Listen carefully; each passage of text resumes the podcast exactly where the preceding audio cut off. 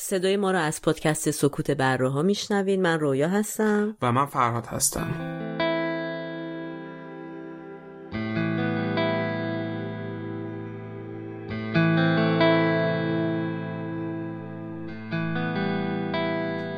تاریخ پخش این اپیزود 27 فروردین ماه 1399 خورشیدیه که برابر میشه با 15 آوریل 2020 میلادی.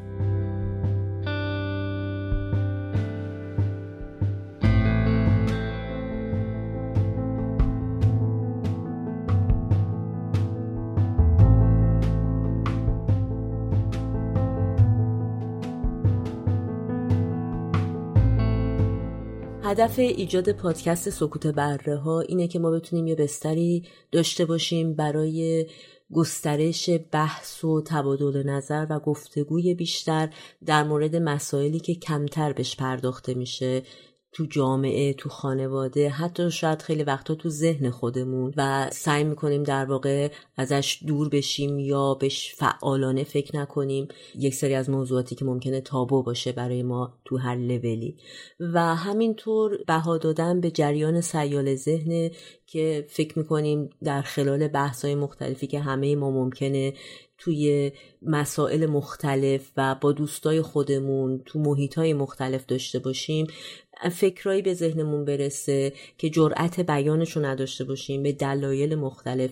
و ما سعی می‌کنیم تو این پادکست تا جایی که ممکنه به ذهنمون اجازه بروز خودش رو بدیم. یکی دیگه از اهداف ما توی پادکست سکوت بره ها بها دادن به اصل عدم قطعیته. به این معنی که به یک قضیه از زوایای مختلف نگاه بکنیم و به طور قاطع نمی‌تونیم بگیم که فقط یک نظر درسته یا یک گروه درست میگن. هر قضیه رو میشه از زوایای مختلف بهش نگاه کردش و نظرهای مختلف رو داشتش. و برای اینکه بتونیم بحثمون رو باز بکنیم و از زوایای مختلف به یک قضیه نگاه بکنیم همیشه مقالات مختلف علمی رو از مجلات معتبر یا وبسایت های معتبر می‌خونیم و سعی می‌کنیم که این مقالات رو توضیح بدیم. ولی نظر شخصی خودمون و تجربیات شخصی خودمون رو هم وارد قضیه می‌کنیم و در حقیقت ترکیبی از علم و نظر شخصی خودمون رو در نهایت اینجا بیان می‌کنیم. و لیست مقالاتی رو هم که ازشون استفاده می‌کنیم توی توضیحات این پادکست هر که داریم بهش گوش میدین می‌ذاریم.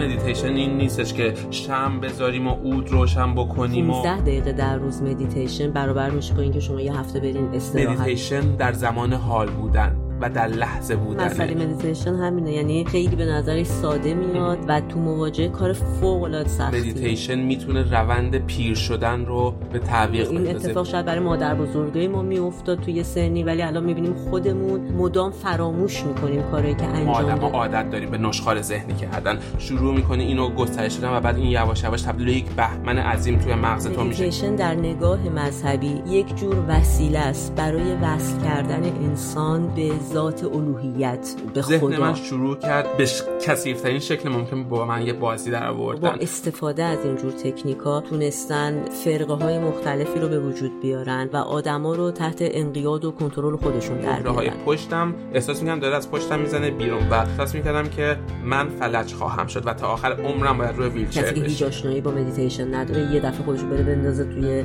یک سکوت مثلا ده هیچ وقت فکر نمی‌کردم توی یه سالن مدیتیشن بشینم با 40 نفر دیگه توی مدیتیشن کردم واسه خودم یه سری داستانای جنسی تعریف بکنم. خیلی حرف مفتی به نظر میاد که مثلا آدم خودشو بپذیره.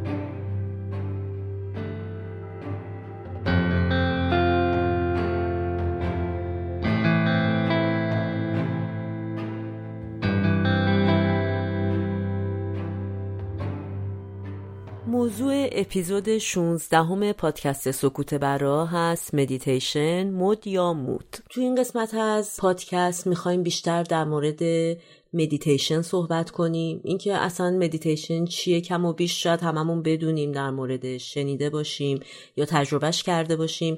یکم می‌خوایم به ریشه های مدیتیشن بپردازیم و فوایدش احیانا مضراتش و اصلا خاستگاهش توی شاید جوامع مختلف و البته چیزی که باعث شد ما فکر کنیم این قسمت از پادکست رو به موضوع مدیتیشن اختصاص بدیم تجربه‌ای بود که فرهاد همین چند وقت پیش شاید حدود دو سه هفته پیش داشت.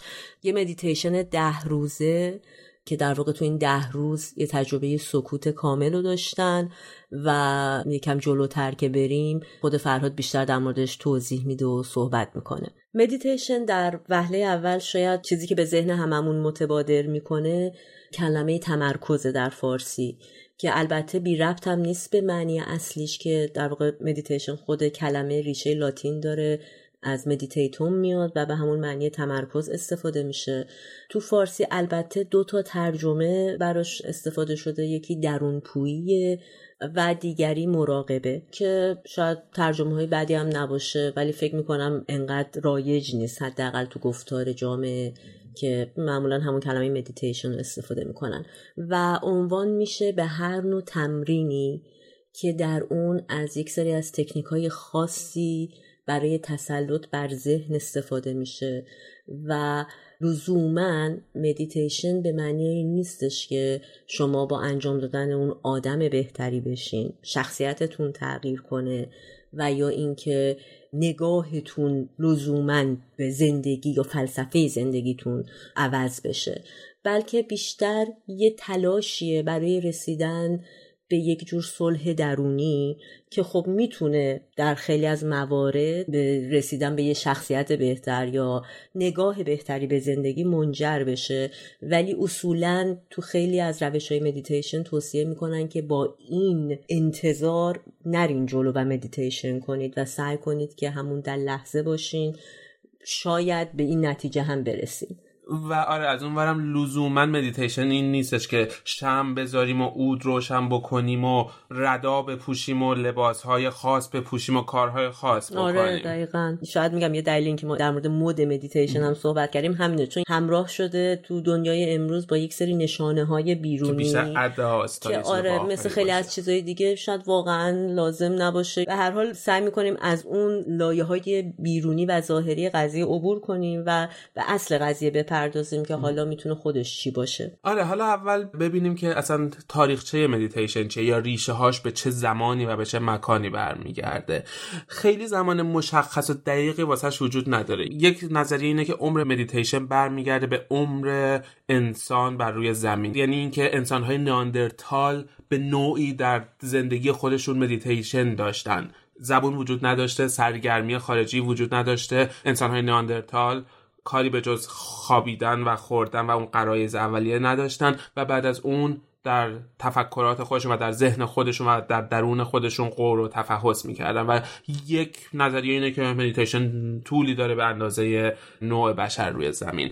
اما اولین نشانه های تصویری که از مدیتیشن وجود داره برمیگرده به حدود 5000 سال تا 3500 سال قبل از عصر حاضر. که نقاشیایی که توی هند وجود داشته و انسانهایی و در حالی به تصویر کشیده شده که چهار زانو یا به اون حالت مدیتیشن نشسته بودن چشمانشون نیمه بسته بوده و به زمین خیره شده بودن. برداشت کلی از این نقاشی اینه که تصویری از انجام عمل مدیتیشن در اون انسان ها اما بعد از اون اولین نوشته هایی که در مورد مدیتیشن پیدا شده دوباره برمیگرده به هند و به حدود 1500 سال قبل از عصر حاضر.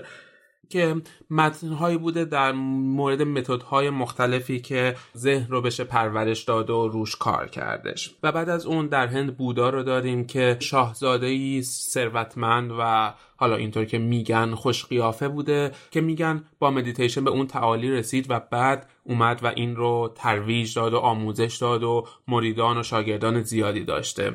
اما همزمان باز هم نمی‌تونیم بگیم که بودا مدیتیشن رو اختراع کرده چون طبق حرفایی که هستش در همون زمان انواع مختلفی از مدیتیشن تو هند وجود داشته آدم های دیگه ای مدیتیشن رو تو گروه های خودشون انجام می‌دادن. اما به نوعی ظاهرا بودا خیلی اومد این رو تعلیم داد گسترشش داد و رواجش داد تو زمان خودش. بعد از اون توی چین حدود 6 تا 3 سال قبل از عصر حاضر فیلسوفی به نام لائوزی وجود داشتش که اون هم کتاب های مختلف و مقالات مختلفی رو نوشت و تکنیک های مختلف مدیتیشن رو توی کتاب های خودش توضیح داده بودش و در حقیقت توی چین مدیتیشن رو این فیلسوف گسترش داد. و بعد از اون توی ژاپن نشانه هایی از مدیتیشن داریم که در قرن هفتم عصر حاضر monk یا راهبه ژاپنی به نام دوشو سفری کردش به چین و از استادی در اونجا تعالیم بودا رو گرفتش و برگشتش به ژاپن و از اینجا رشد ذن در ژاپن شروع شدش. و این راهب در برگشت خودش به ژاپن اولین سالن مدیتیشنی رو که در اون زازن یا مدیتیشنی هستش که به صورت نشسته انجام می‌دادن و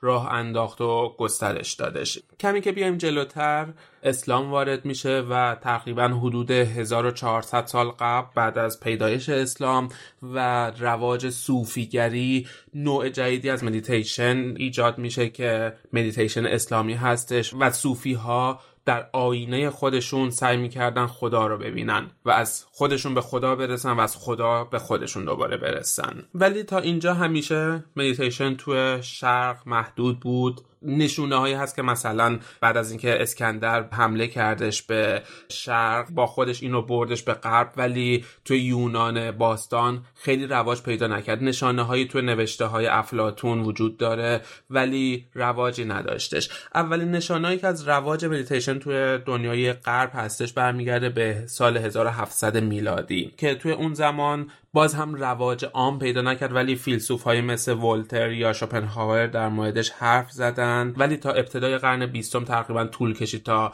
یواش یواش این بین عامه مردم مطرح بشه. تا اینکه در نهایت حدود دهه پنجاه میلادی شروع کرد رواج پیدا کردن. مدیتیشنی که حالا دیگه یه ذره غربی شده بود یه ذره سکولار شده بود. تمام اون نمادهای دینی که از مذهب هندو یا دینهای دیگه توش بودش تقریبا از اونا پاکسازی شدش و به صورت یک نماد سکولار توی جامعه غربی مطرح شد. توی دهه 60 میلادی شروع شد اولین تحقیقات آزمایشگاهی روی این قضیه انجام داده شدن و مقالات مختلفی نوشته شدن در مورد فواید مدیتیشن. و بعد از اون بین سلبریتی ها یا افراد مشهور توی جوامع غربی خیلی معروف شد. مثلا اعضای گروه The Beatles جزو افرادی بودن که خیلی مدیتیشن می‌کردن و اونا هم کمک کردن به رواج این قضیه. و بعد به تدریج توی اوایل دهه 90 تبدیل به یک فرهنگ هیپی وار شدش و هیپی ها اینو گرفتن و برای خودشون کردن و به صورت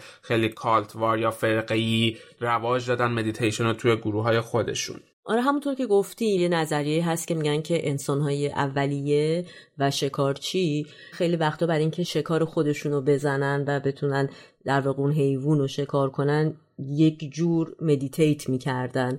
با اون تمرکزی که روی مثلا سوژه می‌کردن تا بتونن تیر رو از کمان رها کنن خودش یک جور عمل مدیتیشن بوده و هر چقدر خب بشر آگاه تر شده به خودش به همین نسبت هم این تکنیک ها پیشرفته تر شدن.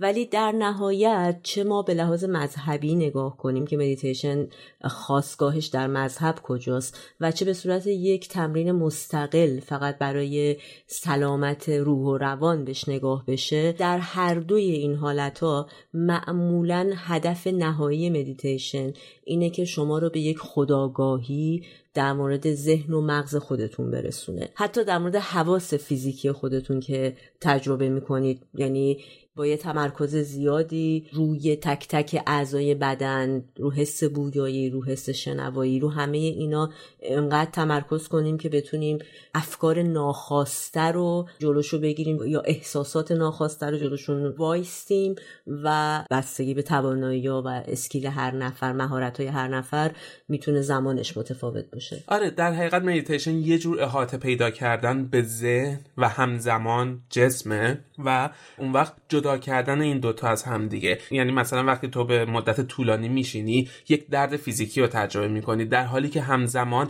ذهن تو داره آرامترین حالت ممکن رو امتحان می‌کنه و معمولا این دوتا برای ما به هم متصله. یعنی درد فیزیکی روی روح و روان ما اثر می‌ذاره و ناآرامی های روانی ما روی فیزیک ما اثر می‌ذاره. ولی مدیتیشن می‌خواد به ما کمک بکنه که این دوتا فاز از هم جدا بشه ما بتونیم هر کدوم رو در جهت خودش به صورت مجزا روشون کار بکنیم و حالا به نوعی بهبود ببخشیمشون یا کنترل بهشون آره پیدا بکنیم. و برای رسیدن به همچین کیفیتی تکنیک های بسیار وسیع وجود داره در مدیتیشن در مکاتب فکری مدیتیشن خیلی وقتا توی زیر شاخه ای از مثلا بودیسم ممکنه به تنهایی 50 تا 60 تا روش مختلف برای مدیتیشن وجود داشته باشه. یعنی خیلی خیلی زیادن و کسایی که بی تعصب به قضیه نگاه می‌کنن در واقع بستگی به توانایی خودشون از هر کدوم از این تکنیک ها می‌تونن استفاده کنن و کاملا مدیتیشن به تنهایی خودش یه قضیه‌ست که خیلی انعطاف پذیره یعنی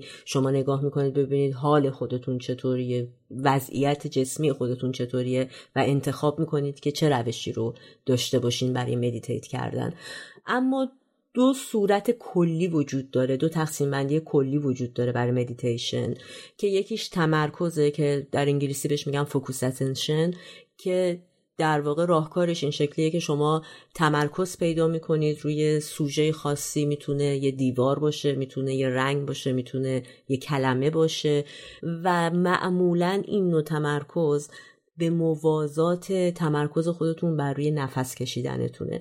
نفس کشیدن که کلا هممون می‌دونیم اصلا لازم نیست با مدیتیشن آشنا باشیم. خیلی وقتا وقتی یکی خیلی هراسون میشه در واقع میترسه. ما در بزرگای ما هم می‌گفتن یه نفس عمیق بکش.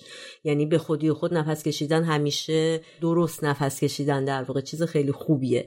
ولی در مدیتیشن خیلی زیاد تو شاخه‌های مختلفش از این تکنیک استفاده میشه که شما همزمان که دارین تمرکز تمرکز می‌کنید به روی اون سوژه خودتون که انتخاب کردین بسیار باید مواظب تنفس خودتون باشین همزمان. و قسمت دوم که بهش میگن open monitoring یا در واقع مشاهده کردن باز حواس و احساسات ما که mindfulness که خیلی معروفه در واقع توی مدیتیشن زیر شاخه همین open monitoring ه تو این تکنیک شما سعی می‌کنید که روی یک اتفاق روحی روانی شاید focus کنید یه چیز mental ی. و سعی می‌کنید تمام اون تجربه رو هر چقدر دقیق تر بهتر برای ذهن خودتون مرور کنید و در ضمن به خاطر اینکه این مرور رو بتونید خوب انجام بدین خب طبیعتا شاید به کلام گفتنش آسونه ولی باید حواسمون باشه که ذهنمون تمرکز خودش رو اون اتفاق از دست نده. البته توی این اوپن مانیتورینگ خیلی وقتا می‌تونه سوژتون یعنی چیزی که انتخاب می‌کنید مثلا زانو دردتون باشه. شما تمام بدنتون رو یه جور شروع می‌کنید به اسکن کردن. یه جور مدام دارین ذره ذره وجود خودتون رو کنترل می‌کنید. و شاید چالش این قضیه بیشتر از همه به این مربوط باشه که چقدر بتونید این روند رو حفظ کنید بدون اینکه از مسیر منحرف بشین. ادامه بدین ادامه بدین و حالا بر اساس دیگه مهارت های خود آدم می‌بینید بعضی وقت بعضی از آدم می‌تونن چندین ساعت بشینن و این کار رو انجام بدن. حالا بیام یه نگاهی به ساختار مغز انسان خردمند بندازیم و ببینیم که چه دلیلی داره که امروز مدیتیشن می‌تونه به ما کمک بکنه و می‌تونه فوایدی داشته باشه. برای این اول باید برگردیم توی تاریخ و توی میلیون ها سال ببینیم مغز ما از کجا تکامل پیدا کرده و به چه صورت رشد کرده. اولین روند تکاملی مغز مربوط به خزندگان بوده یا رپتایلیان برین که حدود 500 میلیون سال قبل طبق نظریه تکامل از یک ماهی شروع شده و به مرور زمان این رشد کرده تا 250 میلیون سال قبل به تکامل کامل رسیدش. که در حقیقت وظیفه این سیستم مغزی خیلی قرایز اولیه مثل نفس کشیدن خوردن جنگیدن و ادامه حیات. در حقیقت اون چیزی که ما ازش به نام غریزه نام می‌بریم. بعد از اون سیستم بعدی که تکامل پیدا کرد limbic system یا می‌تونیم بگیم سامانه عصبی احساسی که همونطور که از اسمش معلومه مسئول احساسات ما و خاطرات ما هستش. و اینم بین حیوان ها و انسان ها مشترکه. و همین اخیرا قسمت سوم مغز پرورش پیدا کرد که نئوکورتکس هستش. و وقتی میگیم اخیرا داریم در مورد 200 میلیون سال قبل حرف می‌زنیم که توی روند تکاملی چیز خیلی جدیدی لحاظ میشه. که وظیفه این سیستم مغزی پرورش زبان و پرورش منطق و دلایل منطقی هستش که باز بین پستانداران تقریبا مشترکه. اما 6 میلیون سال قبل ما شروع کردیم تکامل عظیمتری به این دادن که از اینجا روند فاصله گرفتن ما از گونه برادر خودمون میمون ها شروع میشه و ما شروع می‌کنیم به تکامل یافتن بهتر و بیشتری توی این قسمت مغزمون.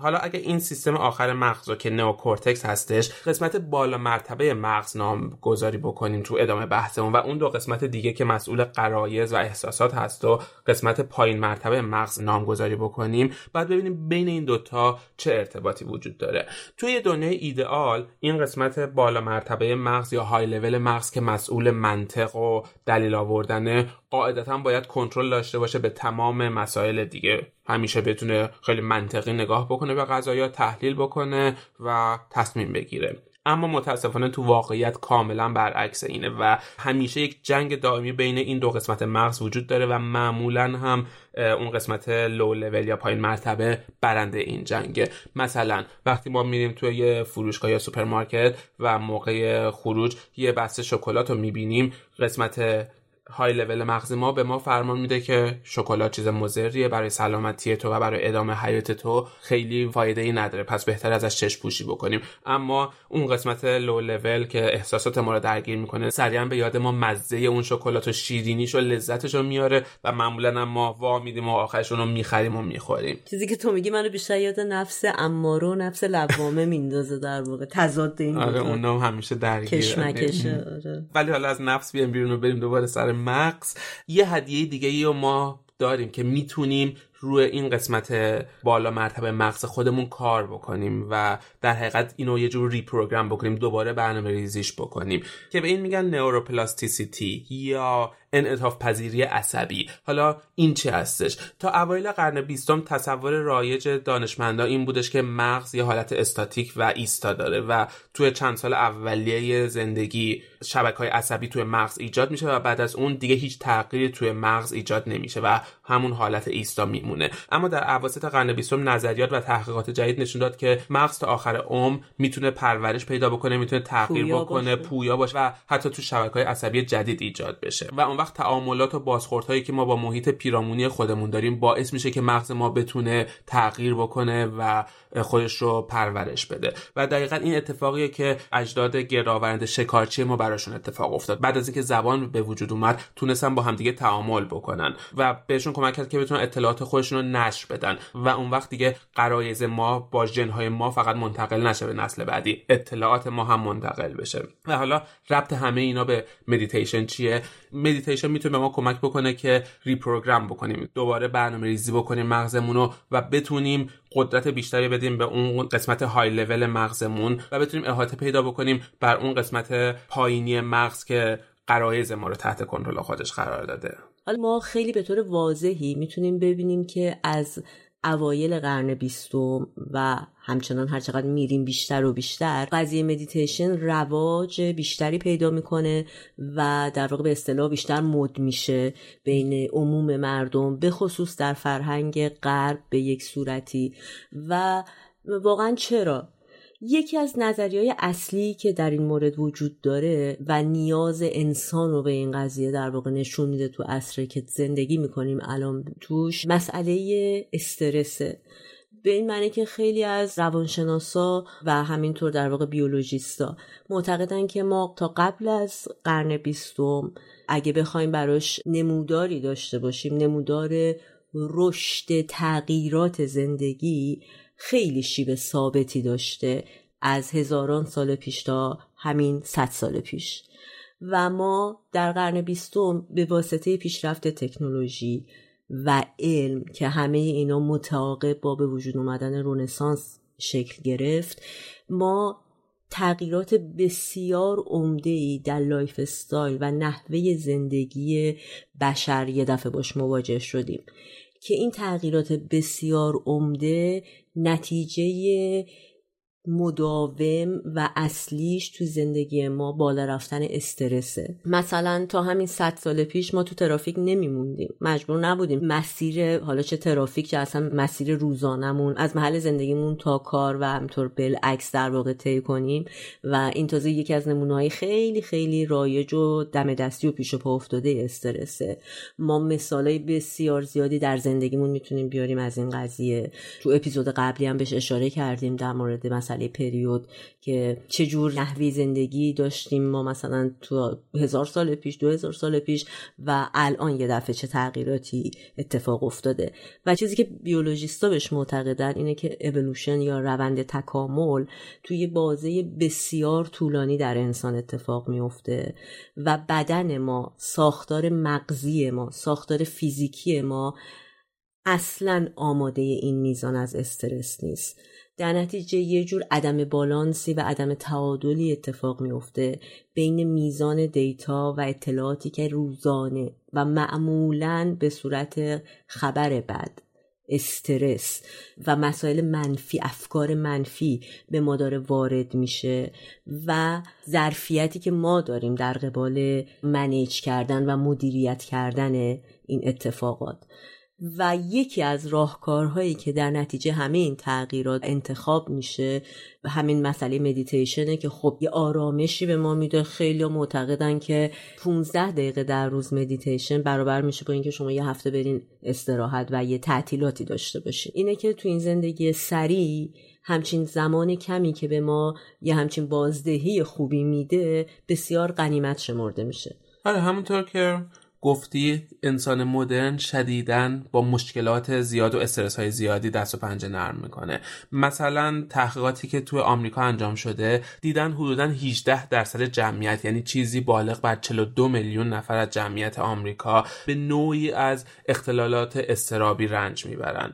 یا از هر شش آمریکایی یک نفر داروهای آرامبخش یا داروهای ضد افسردگی مصرف می‌کنه و یا خودکشی دهمین دلیل مرگ توی آمریکا هستش. یا یه تحقیقات دیگه که توی سال 2010 توی هاروارد انجام شده بین 2250 نفر فرد بالغ دیدن که 47 درصد این افراد از اختلال عدم تمرکز رنج می‌برن. اون وقت این عدم تمرکز توی کار توی زندگی توی روابطشون باعث عدم خوشحالی و عدم رضایت میشه براشون. و آره همونطور که تو هم گفتی توی دهه های گذشته خیلی رواج پیدا کرده به نوعی مد شده و به خصوص توی سالهای گذشته. مثلا آماری که هستش بین سال 2012 تا 2017 میلادی توی آمریکا تعداد افرادی که توی 12 ماه گذشته مدیتیشن کردن سه برابر شده. یعنی از 4 درصد تقریبا رسیده به 14 درصد.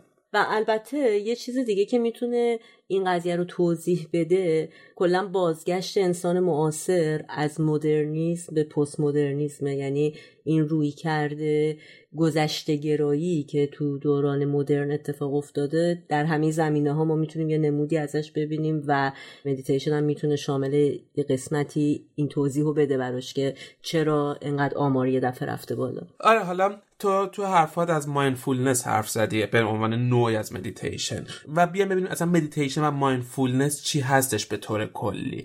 اگر من بخوام تو یه جمله مدیتیشن و mindfulness رو توضیح بدم می‌تونم بگم در زمان حال بودن و در لحظه بودنه.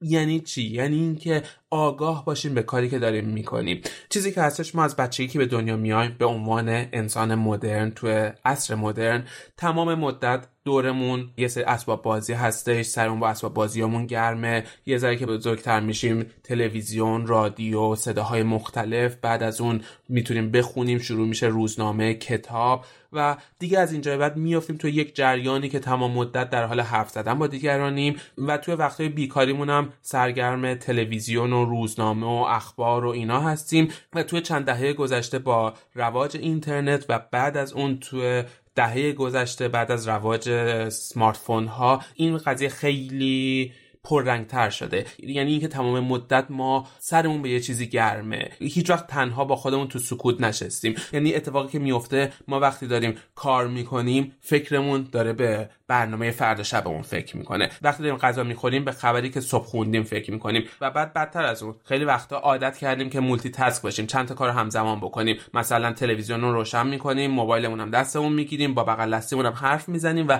همه این کارا رو باید همزمان هم بکنیم. و حالا یکی از مثلا نمودای خیلی بیرونی این قضیه اینه که یادمون میره در قفل کردیم یا نه.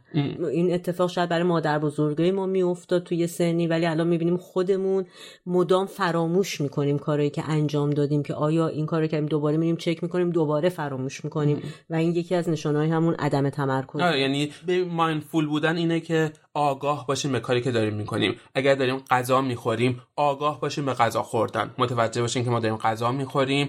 بعد به مزه غذا فکر بکنیم به طعم غذا فکر بکنیم و کار دیگه ای نکنیم. اگه داریم تلویزیون می‌بینیم تلویزیون ببینیم اگر داریم کار می‌کنیم کار بکنیم. و اگر داریم فکر می‌کنیم فکر بکنیم. هر کاری که می‌کنیم همون کارو بکنیم. ولی آگاهانه انجامش بدیم نه ناآگاهانه. ولی برای خود من از نظر تجربه شخصی در مورد مسئله مدیتیشن البته من خیلی اصلا حرفه این کار نیستم. فقط بعضی وقتا این کار رو انجام میدم. من همینجا قطعت بکنم. اصلا مهم نیست که آدم حرفه ای باشه یعنی فوتبال بازی کردن نیستش یک تخصص نیست آدم توش حرفه منظور من از حرفه بودن اینه که یه عملی رو تو مثلا سعی کنی با یه روتین خاصی مرتب انجام بدی. من اصولا وقتی که خیلی درمونده میشم این کارو می‌کنم و دقیقا هم همیشه بهم توصیه شده که نزار کارت به اونجا برسه بعد شروع کنی. به منظورم این قسمت قضیه است و تجربه شخصی خود من اینه که در واقع تو به یک جور تمرکزی برسی. یا حالا من اسمشو شاید بذارم توانایی ولی شاید کلمه درستی نباشه براش.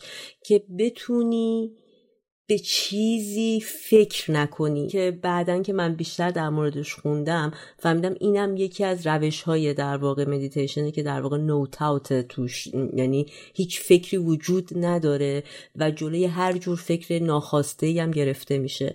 و دلیل این که در واقع من وارد همچین سیستمی شدم بازم شاید به خاطر اینکه مدیتیشن کلا flexible ه و مدل های مختلف رو میپذیره این بود که خب برای من خیلی خیلی سخت بود دلیل استرس زیادی که داشتم افکار زیادی بود که به ذهنم می اومد و کنترل کردن این افکار بر من سخت بود و اولین تجربه های من از مدیتیشن بسیار تجربه سختیه. واقعا فقط تو کلمه آسونه که آدم به چیزی فکر نکنه. برای منم شروع مدیتیشن حدودا یه سال و نیم دو سال قبل بودش. من راحت نمیخوابیدم مشکل خوابیدن داشتم. می‌رفتم تو تختم و حتی هر چقدرم که خسته بودم یه ساعت دو ساعت شاید طول می‌کشه تا خوابم ببره. و به پیشنهاد یه دوستم یه اپ mindfulness رو نصب کردم. مدیتیشن های مختلف داشت که من مدیتیشن خوابش رو شروع کردم و مثلا ده دقیقه بود طولش. شب اول تقریبا جالبه که من دقیقه پنجم اون خوابم بردش شب دوم همینطوری. و من تقریبا اون مدیتیشن خواب برای یک ماه انجام دادم. و بعد از اون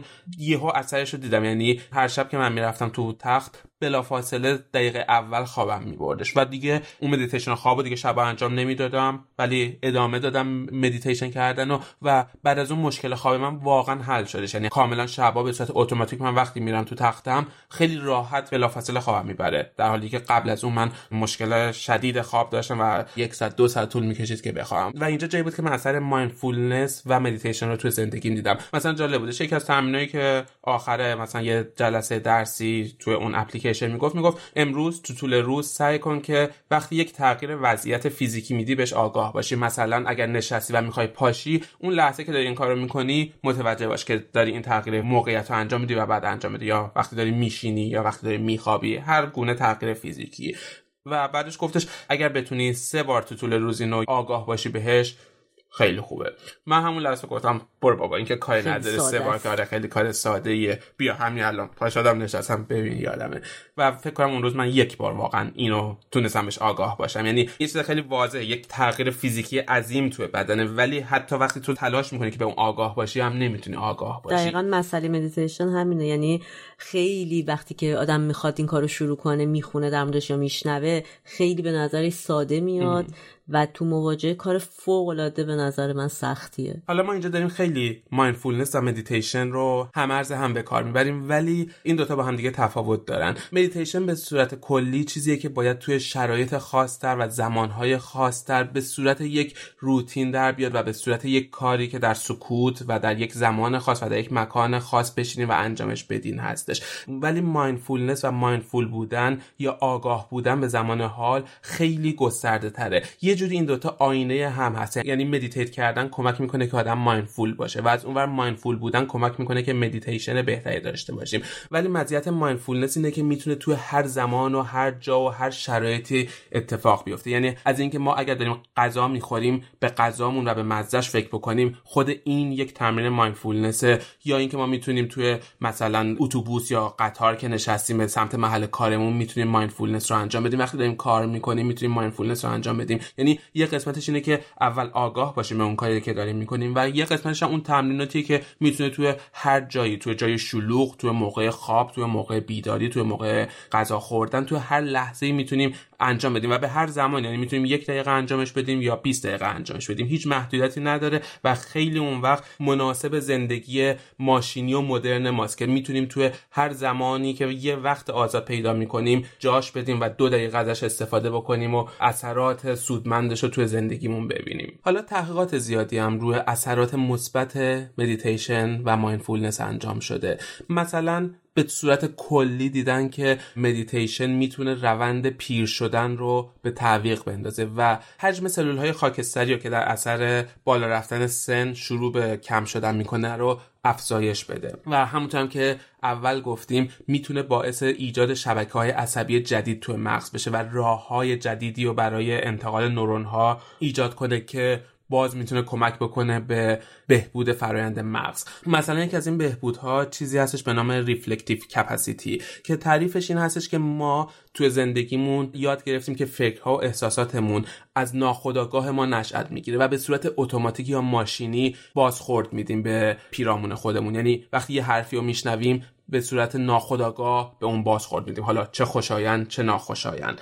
و این می‌تونه باعث بشه که ما یک سری روندهای تکرار شونده تو زندگیمون داشته باشیم که می‌تونه روندهای تکرار شونده منفی یا مثبت باشه. ولی در نهایت اینه که ما بهشون آگاهی نداریم. و مثلا تحقیقات نشون داده که با mindful بودن ما می‌تونیم بازخوردهای بهتری تو شرایط مختلفمون نشون بدیم. یعنی مثلا وقتی استرس داریم یا غم داریم یا ترس داریم می‌تونیم آگاه بشیم به اون حسمون و بعد بازخورد مناسبی رو به اون بدیم. باز مثلا یکی از مشکلاتی که من داشتم این بودش که اینر چتر با خودم داشتم. یعنی تو ذهنم شروع می‌کردم فکر کردم فکر کردن حرف زدن و یک موقعیت مثلا بحرانی و اگر مثلا استرس داشتم یا غم داشتم یا عصبانیت داشتم ساعتها می‌دیدم که توی این غرقم و مثل یه گوله برفه که اون خشم اولش کوچیکه ولی وقتی تو نشخارش بکنی ما آدما عادت داریم به نشخار ذهنی کردن. شروع می‌کنی اینو گسترش دادن و بعد این یواش یواش تبدیل یک بهمن عظیم توی مغز تو میشه که می‌تونه عصبانیت آدمو به مرز جنون بکشونه. و مثلا یکی از مزایای مایندفولنس برای من این بودش که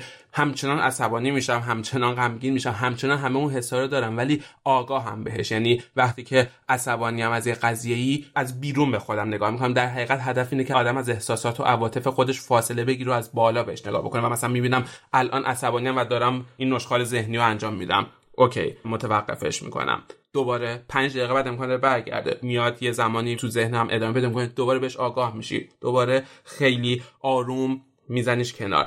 در حقیقت ببین یه چیز کلی که میشه گفت اینه که ذهن ما مثل یه طول سگ بازیگوشه که تمام مدت داره همینطوری جست و خیز می‌کنه از این ور میپره اون ور از این فکر به اون فکر. کار بدی هم نمی‌خواد بکنه. یکم بازیگوشه حالا بعضی وقتا میترسه بعضی وقتا خرابکاری می‌کنه. و حالا اگه ما بیایم مثلا اینو بندازیمش توی یه قفس دیوانه میشه. می‌خواد همه قفس ها رو بشکنه و بیاد بیرون.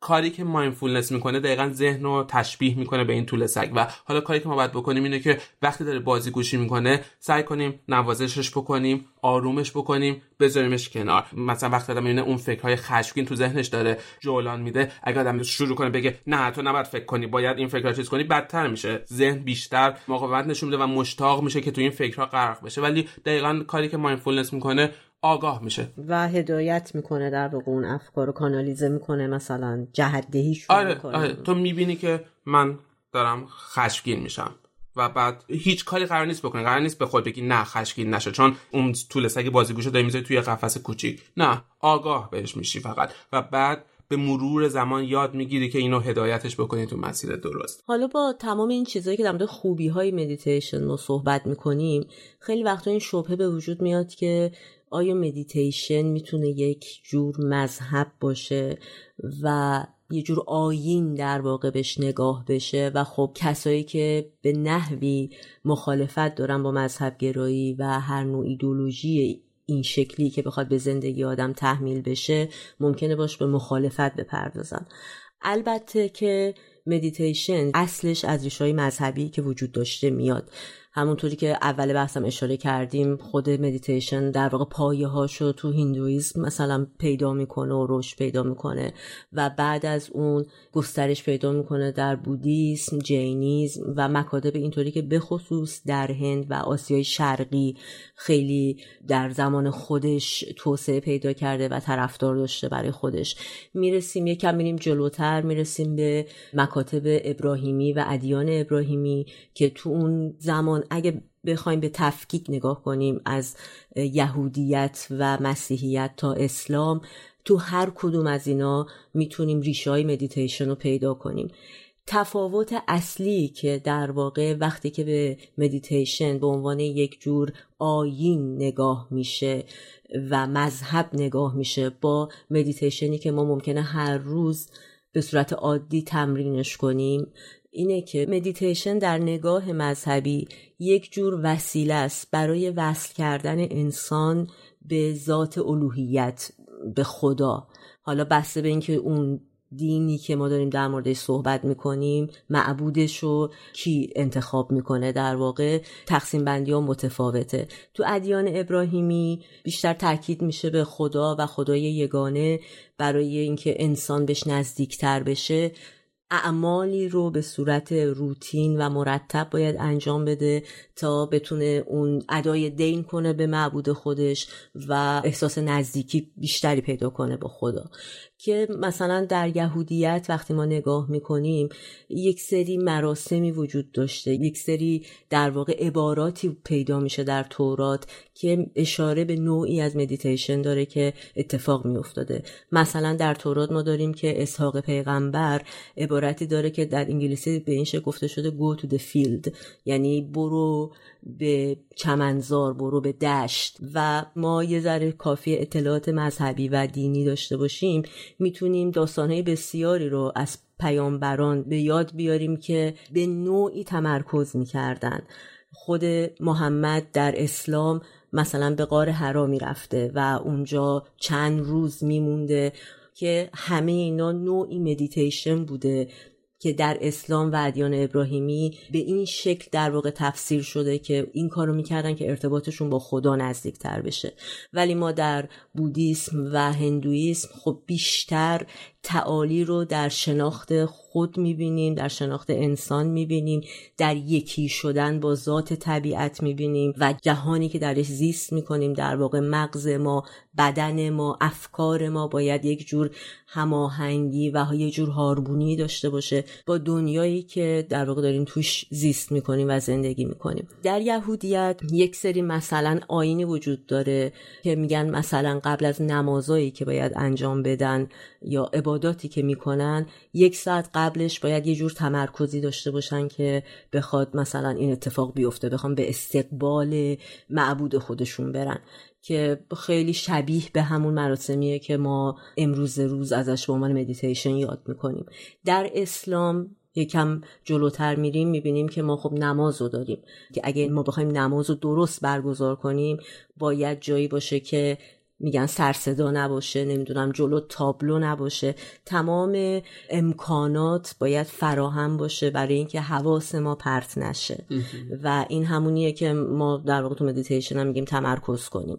یک سری از کلمات رو ما به صورت مداوم تکرار می‌کنیم در پنج وعده نماز روزانه خودمون در دین اسلام که وقتی که میریم به صوفیگری می‌رسیم می‌بینیم در واقع یه جور صوفیگری منشعب شده از همین تکراراست تو صوفیگری چیزی که خیلی اهمیت داره مسئله ذکرگوییه. ما همینجوری دست مسلمان مثلا ما تسبیح می‌بینیم.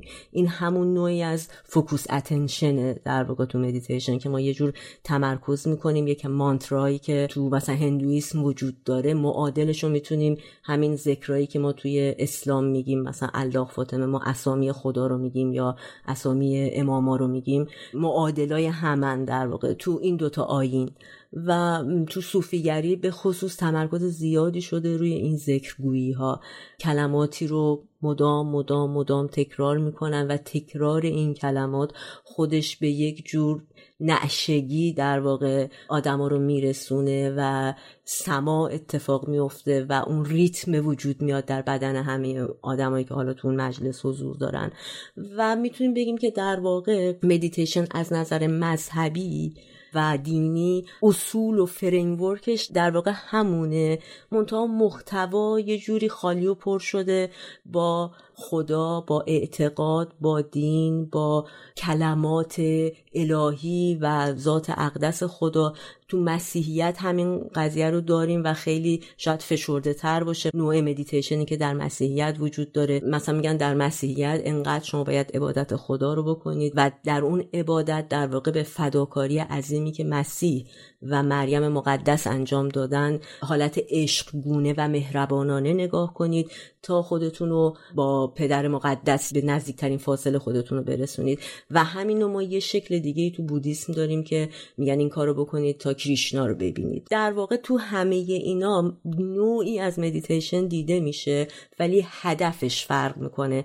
فقط برای اینو انجام نمیدین که شما ذهنتون آگاه باشه یا به خودتون و به افکارتون مسلط باشین. آره ولی دقیقا هدف همشون هم به نوعی همون حضور در لحظه یعنی مثلا وقتی ما نماز رو داشتیم یاد می‌گرفتیم تو بچگیمون تو مدرسه. همیشه یکی از بحث این بود که باید حضور داشته باشین. تو لحظه تمرکزتون روی نماز خوندن باشه و همیشه یکی از چلنج ها اون عدم حضور بود. من یادم خودم وقتی مثلا مدرسه ما رو واسه نماز می‌برد همینطور ذهنمون میپریدش و سعی می‌کردیم که ذهنمون رو روی اون کار تمرکز بذاریم. آره ولی نمی‌شد. و دقیقا مدیتیشن هم همونه. دقیقا تو تلاش می‌کنی که حضور داشته باشی ذهن دوباره میپره. و آخرش من فکر می‌کنم که مهم نیست که اسمشو چی بذاریم. اسمشو بذاریم نماز عبادت مدیتیشن یا هر چیزی. هدف غاییش اینه که آرامش داشته باشیم بتونیم آگاه باشیم به خودمون و حال بهتری داشته باشیم. حالا اگر با نماز خوندن و حال بهتر رو پیدا می‌کنیم اون کار رو انجام بدیم. اگر با عبادت تو کلیسا اون حال رو پیدا می‌کنیم اون یا با مدیتیشن کردن.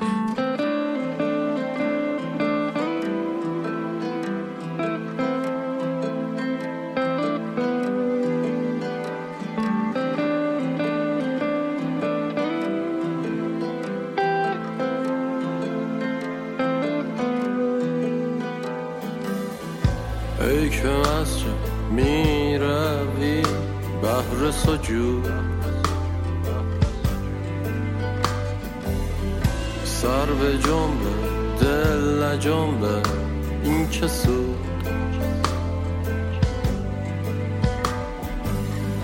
ای که مسجد می روی بهر سجود. سر به جنبه دل جنبه این که سود.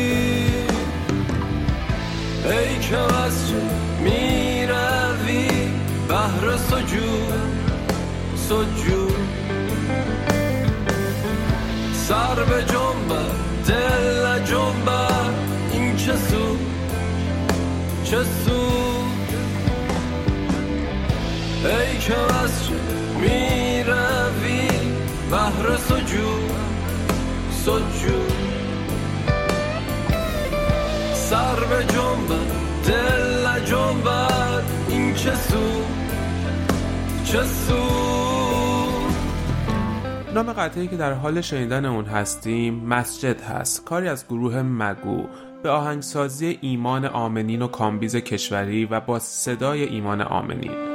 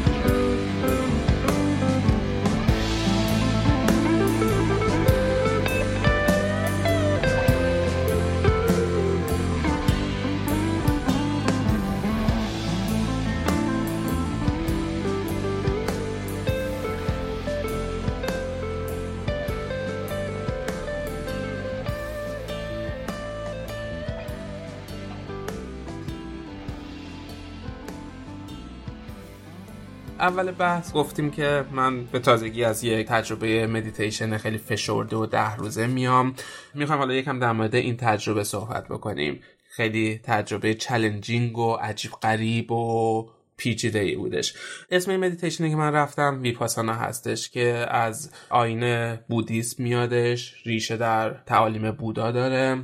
و یک سازمان جهانیه که این رو برگزار می‌کنه. متصدی این امر آقای هستش به نام گوئنکا که تو دهه 50 تو برمه اولین دوره های خودش رو برگزار کردش دوره های ویپاسانا رو. و بعد از اون این گسترش پیدا کرد تو سال 1981 تو آمریکا و استرالیا.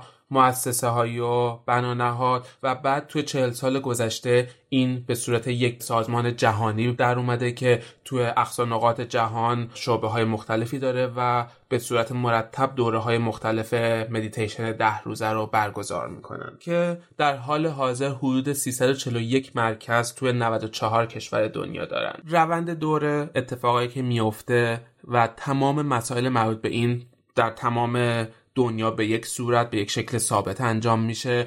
یک سایت هستش که ثبت نام از طریق اون سایت انجام میشه قرعه کشی میشه و آدم‌ها به صورت رندوم یا تصادفی انتخاب میشن. همیشه مراکزی که هستن خارج از شهر توی یک محیط نسبتا ایزوله معمولا توی جنگل یا توی مناطق حاشیه شهر قرار دارن. برای اینکه قرار هیچ ارتباطی با محیط پیرامونی خودتون نداشته باشین. و بعد تمام قضایات توی اینجا به صورت داوطلبانه انجام میشه. یعنی هیچ هزینه برای شرکت توی این دوره نباید پرداخته بشه. همه چی رایگانه. تمام آدم هایی که اونجا سرویس میدن داوطلبانه کار می‌کنن و حالا پنج تا قانون اصلی داره برای تمام افرادی که به شرکت می‌کنن. قانون اول که در این مدت به هیچ موجود زنده ای آسیب نرسونی و نکشی.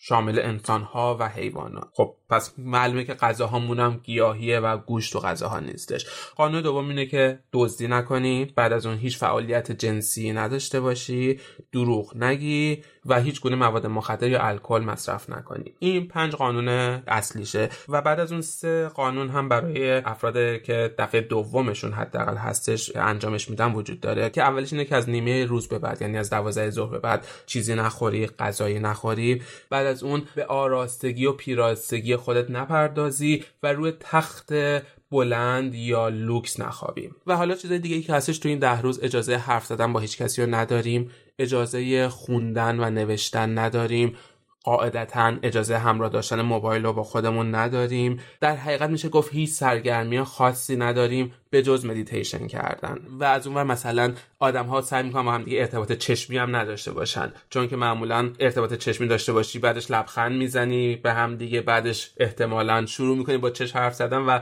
تمام اون تمرکز از هم می‌بره. هدف کلی اینه که از تمام مسائل پیرامونی که می‌تونه تمرکز ما رو به هم بزنه دوری بجوییم و فقط تمرکز خودمون رو بذاریم روی مدیتیشن کل دوره گفتیم ده روزه کلا ما 84 نفر تو اینجا بودیم 42 نفر زن 42 نفر مرد و توی کل این ده روز زنان و مردان از هم باید کامل جدا باشن. یعنی جایی که مدیتیشن می‌کنیم سالن غذاخوریمون سالن خوابمون هیچ گونه ارتباط فیزیکی و چشمی با هم دیگه نداریم. از اینجای بحث بعد من می‌خوام یکم در مورد تجربیات شخصی خودم و برداشت شخصی خودم از این دوره و از این ده روز صحبت بکنم. برای همین پیشنهاد می‌کنم اگر در آینده دور یا نزدیک می‌خواین این دوره ده روزه ویپاسانا رو بگذرونین ترجیحاً چند دقیقه آینده این اپیزود رو گوش ندین چون که می‌تونه براتون یک پیش داوری ایجاد بکنه و اون روبرو شدن بیواسطه با این مدیتیشن رو ازتون دریغ بکنه. یک روز صفر داره که دقیقت وارد میشیم. کارهای ثبت ناممون رو انجام میدیم اتاقمون رو تحویل می‌گیریم. شب اون روز اولین مدیتیشن انجام میشه و زمان سکوت شروع میشه. بعد از اون ده روز کامل دوران اون مدیتیشنه و روز دوازدهم روزیه که تموم میشه و اونجا رو ترک می‌کنیم. یعنی کل دوره دوازده روزه ده روز وسط ده روز کامل مدیتیشنه و یک روز صفر و یک روز آخر هستش. روز صفر حدود ساعت سه و چهار با یه اتوبوس که اون مرکز برای ما فراهم کرده بود حدود 20 نفر رسیدیم. توی یه روز آفتابی قشنگ توی یک جنگل بک تا کیلومتر هیچی نیست یک دریاچه اون پشت همه چی خیلی قشنگ و زیبا. همه شور و هیجان دارن و با همدیگه دارن حرف می‌زنن و آشنا میشن و وارد میشیم و کارایی ثبت ناممون رو انجام دادیم اتاقمون رو گرفتیم. من با هم اتاقی آشنا شدم. همه چی خیلی خوب. همه از هم دیگه برای چی اومدی؟ از کجا اومدی؟ یه سری معاشرت های اولیه رو داریم. و بهمون گفتن که ساعت 8 شروع میشه زمان سکوت. و یواش یواش بعد آدم ها شروع می‌کنن استراب پیدا کردن. یواش یواش صداها فروکش می‌کرد. ساعت 8 یک زنگ نواخته میشه که این زنگیه که در تمام روزهای آینده تنها صدای اصلیه که ما میشنویم که زنگ بیدار باشه بعد از اون شروع و پایان جلسات مدیتیشنه و بارها بارها این زنگ رو میشنویم.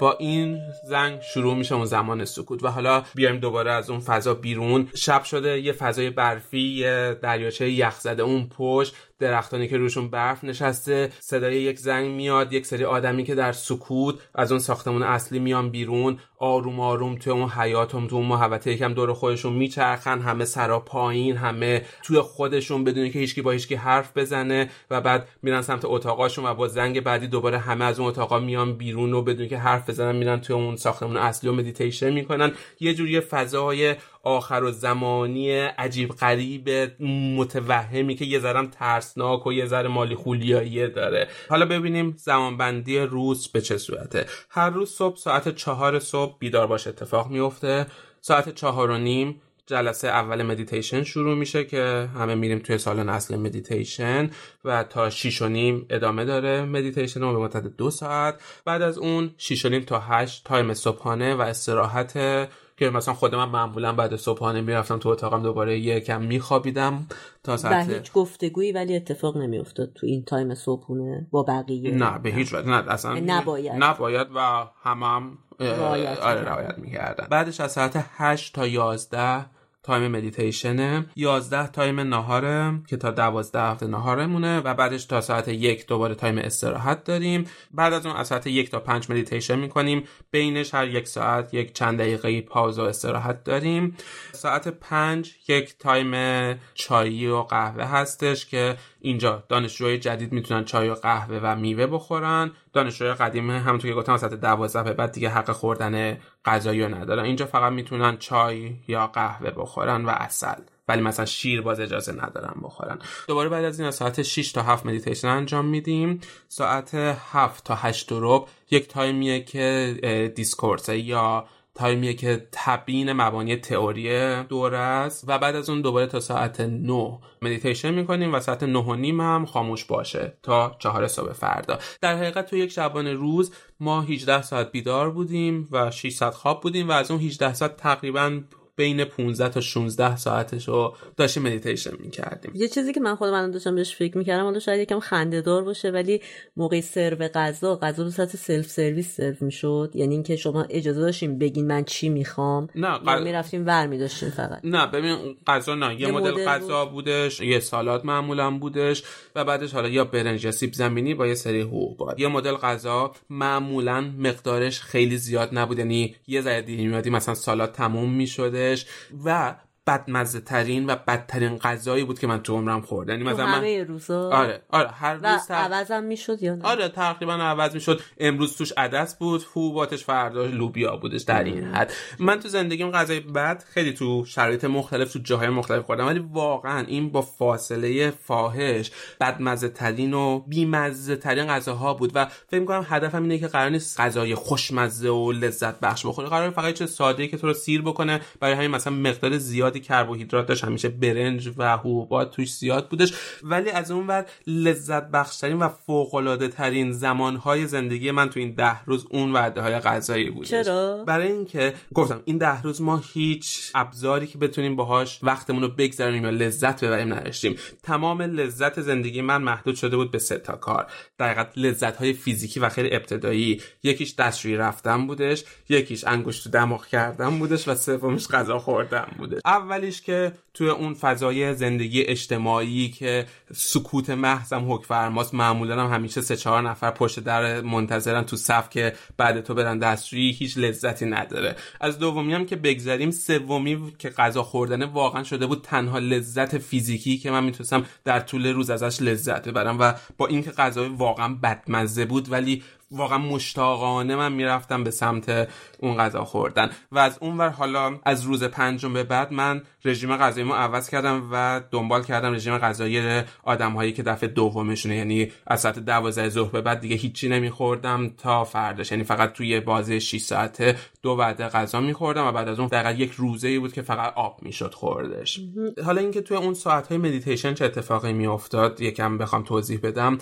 کل جلسات مدیتیشن توسط صدای ضبط شده خود اون آقای گوئنکا که گفتم بنیانگذار این مکتب هستش هدایت و راهنمایی می شدش به این صورت بود که ما میشستیم. دو نفر دستیار گوئنکا اونجا حضور دارن. یک خانم و یک آقا. خود گوئنکا مرده. الان دیگه نیستش برای همین. یک صدای ضبط شدهش که فکر کنم مال دهه 90 توی آمریکا این دوره رو خودش برگزار می‌کرده ضبط شده و دیگه همیشه این پخش میشه. معمولا شروع مدیتیشن به این صورته که یک آوازی رو به زبان برمه‌ای می‌خونه که اینطور که توضیح داده شده روی نوشته ها پیام های مذهبی نداره. فقط آرزو می‌کنه که بتونیم مدیتیشن خوبی انجام بدیم و شرایط خوبی داشته باشیم و دقیقا ما رو آماده می‌کنه که این مدیتیشن رو انجام بدیم. دفعات اولی که شروع می‌شد خیلی به نظرم مزهک و خندهدار میومدش چون یه آواز ناشناخته با یک ریتم ناشناخته با یک صدای نه چندان خوب و خوشایند بود. ولی بعد چند روز بهترین صدایی بودش که من میشنم چون که موسیقی در کار نبود. من واسه روزهای متمادی موسیقی نشنده بودم و این شده بود تنها صدای موزونی که من توی این ده روز میشینم و حتی مثلا بعضی وقتا داشتم با خودم راه می‌رفتم آهنگش رو زیر لب زمزمه می‌کردم.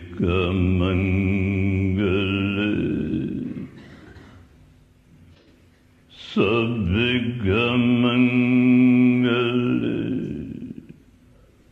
Sabigamangale.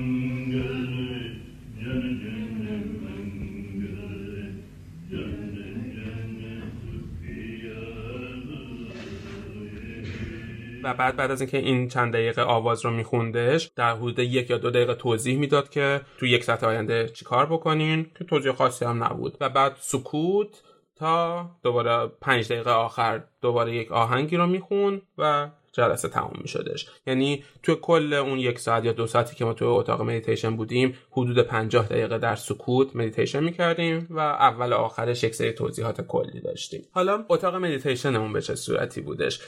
تمام اون تصورات رو که مثلا اود روشن و یک موسیقی پخش میشه و آدم ها با لباس های سفید میان و میشنن اینا رو فراموش بکن و بریزش دور. یه سالن عادی ورودی زنان و مردان جداست جای نشستنمون از هم جداست کنار همه.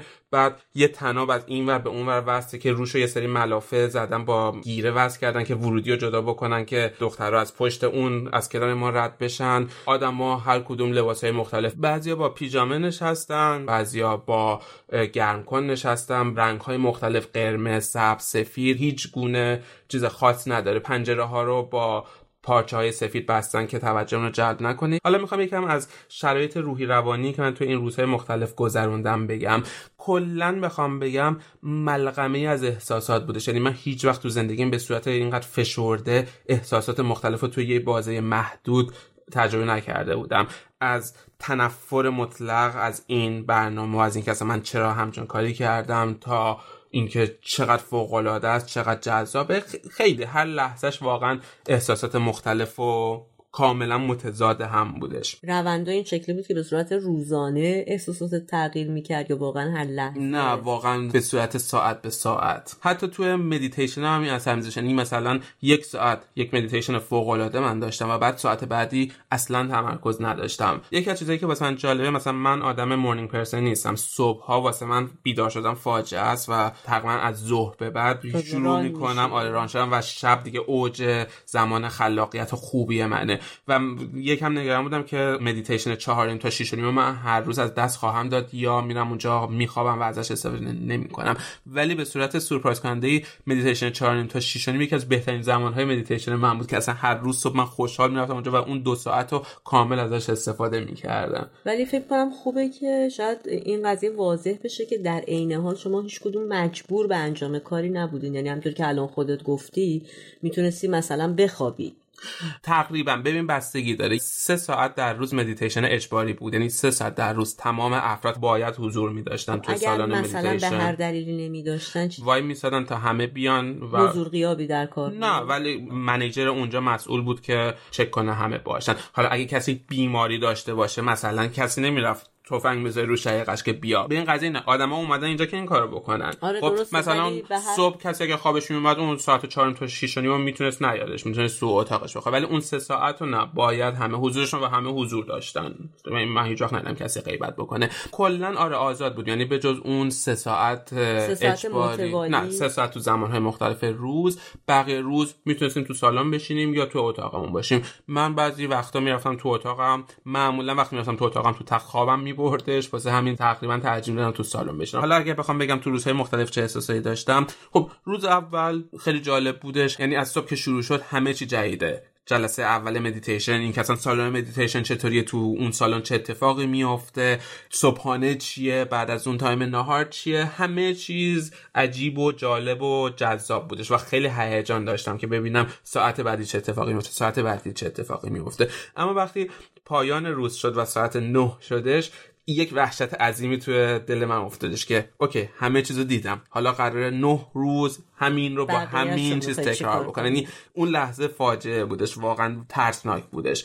خب تمام مدت سعی می‌کردم فکر نکنم که نه روز این قضیه ادامه داره هشت روز ادامه داره ولی تمام مدت به این فکر می‌کردم و روز شماری می‌کردم واسه پایانش.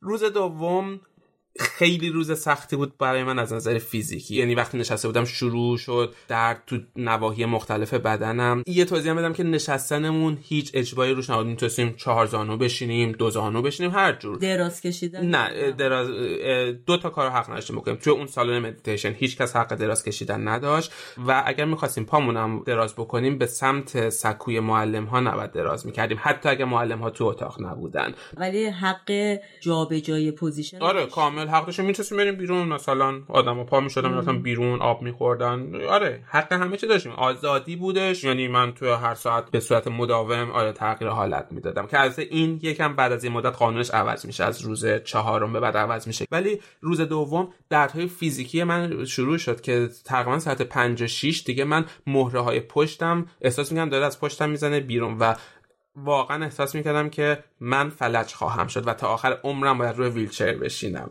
و شبم که رفتم بخوابم واقعا اصلا رو پشت نمی‌تونستم بخوابم. اینقدر درد داشتم. چیزی که بود ما توی روز می‌تونستیم پنج دقیقه با اون دستیارای معلم صحبت بکنیم. یعنی توی تایم نهار می‌تونستیم از قبل رزرو بکنیم و پنج دقیقه اگه سوالی داریم و حرفی داریم باهاشون بزنیم یا شب بعد از آخرین مدیتیشن می‌تونستیم چند دقیقه اگر سوالی داریم از معلم بپرسیم. و با اون دستیار معلم اون شب صحبت کردم و بهش گفتم و گفت طبیعیه. بدن تو داره مقابله می‌کنه. تو یک تغییر بزرگ داری انجام میدی کاری می‌کنی که بدنت بهش عادت نداره و بدن ترسیده می‌خواد با این مقابله بکنه. و به طرز عجیبی صبح که پا شدم هیچ اثری از اون دردهای فیزیکی نبود و از اون روز به بعد من دیگه هیچ درد نداشتم یعنی میشستم ساعتها بدون اینکه هیچ مشکلی داشته باشم. ولی روز سوم یه قضیه جدید شروع شدش واسه من. درد فیزیکی رفت کنار. حالا با ذهنم درگیر شده بودم. از ساعت یک که من شروع کردم مدیتیشن کردن ذهن من شروع کرد به کثیفترین شکل ممکن با من یه بازی در آوردن.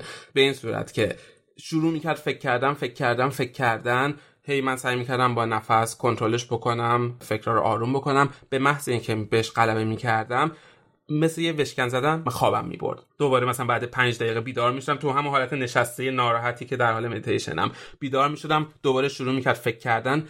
تا کنترلش می‌کردم دوباره منو میخوابون یعنی قشنگ کل سیستم شات دان می‌کرد. و از ساعت یک تا پنج من یک ثانیه هم واقعا مدیتیشن مفید نداشت یعنی تمام مدت بین این دوتا state فکرهای مختلف و خواب در, در رفت آره آمد. در رفت آمد بودم.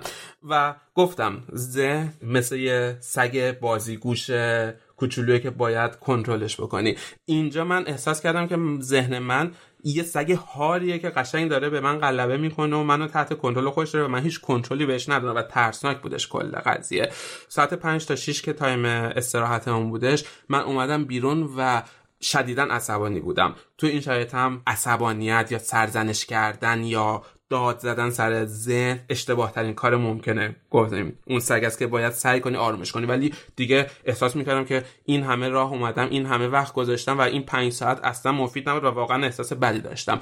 و شکرم تو اون حیاطی که یک محوطه خیلی کوچیک بودش ما اجازه ترک اون محل رو هم نداشتیم فقط تو یک محوطه خیلی کوچیک می‌تونستیم بیرون باشیم راه رفتن راه رفتن و عصبانی و عصبانی و عصبانی.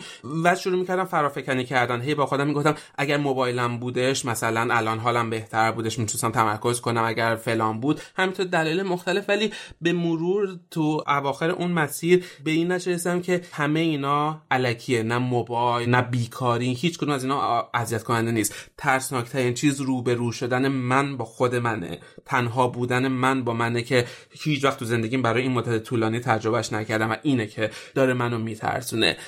و باید با این در حقیقت مواجه بشم. ساعت 6 که دوباره رفتم واسه مدیتیشن که یکی از اون ساعت های اجباری بودش نشستم و یه اتفاق خیلی عجیب اینجا افتادش. تقریبا بعد پنج دقیقه که مدیتیشن کردم یهو یک تصویر اومد جلوی چشمم. یه عزیزی رو دیدم که رفتم بغلش کردم و بهش گفتم من اینجا خیلی بی پناهم سیاه شد و یهو توی واقعیت شروع کرد اشکای من سرازیر شدن.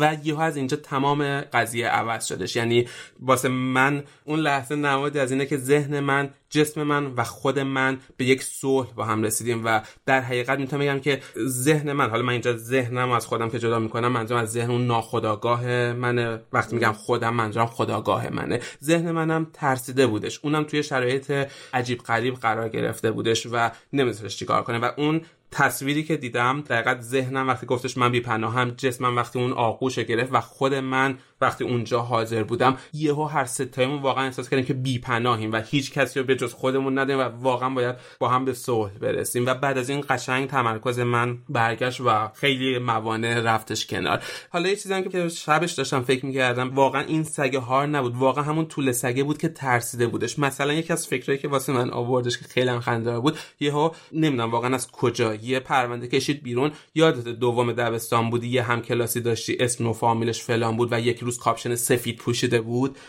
اون لحظه اون اینو کشیده بیرون بعد فکر کرده شاید این یکی جذاب باشه. شاید مثلا با این الان حال بکنه پاشیم از اینجا بریم. واقعا اونم ترسیده بود و داشت به هر دستاویزی خودش رو آویزون می‌کرد که بتونه نجات پیدا بکنه. روز چهارم دیگه تمام اون دردهای فیزیکی تمام اون پراکندگی های فکری از بین رفته بود. از اینجا یه سری تجربه جدیدی واسه من شروع شدش می‌تونم بگم یک سری توهم دیداری داشتم توی واقعیت یا توی موقع مدیتیشن توهمی که مثلا می‌تونم معادل استفاده از بعضی از مواد توهمزا بگم. مثلا وقتی نگاه می‌کردم به درخت خیلی همه چیز شفاف جزئی ترین قسمت حرکاتشون رو می‌دیدم.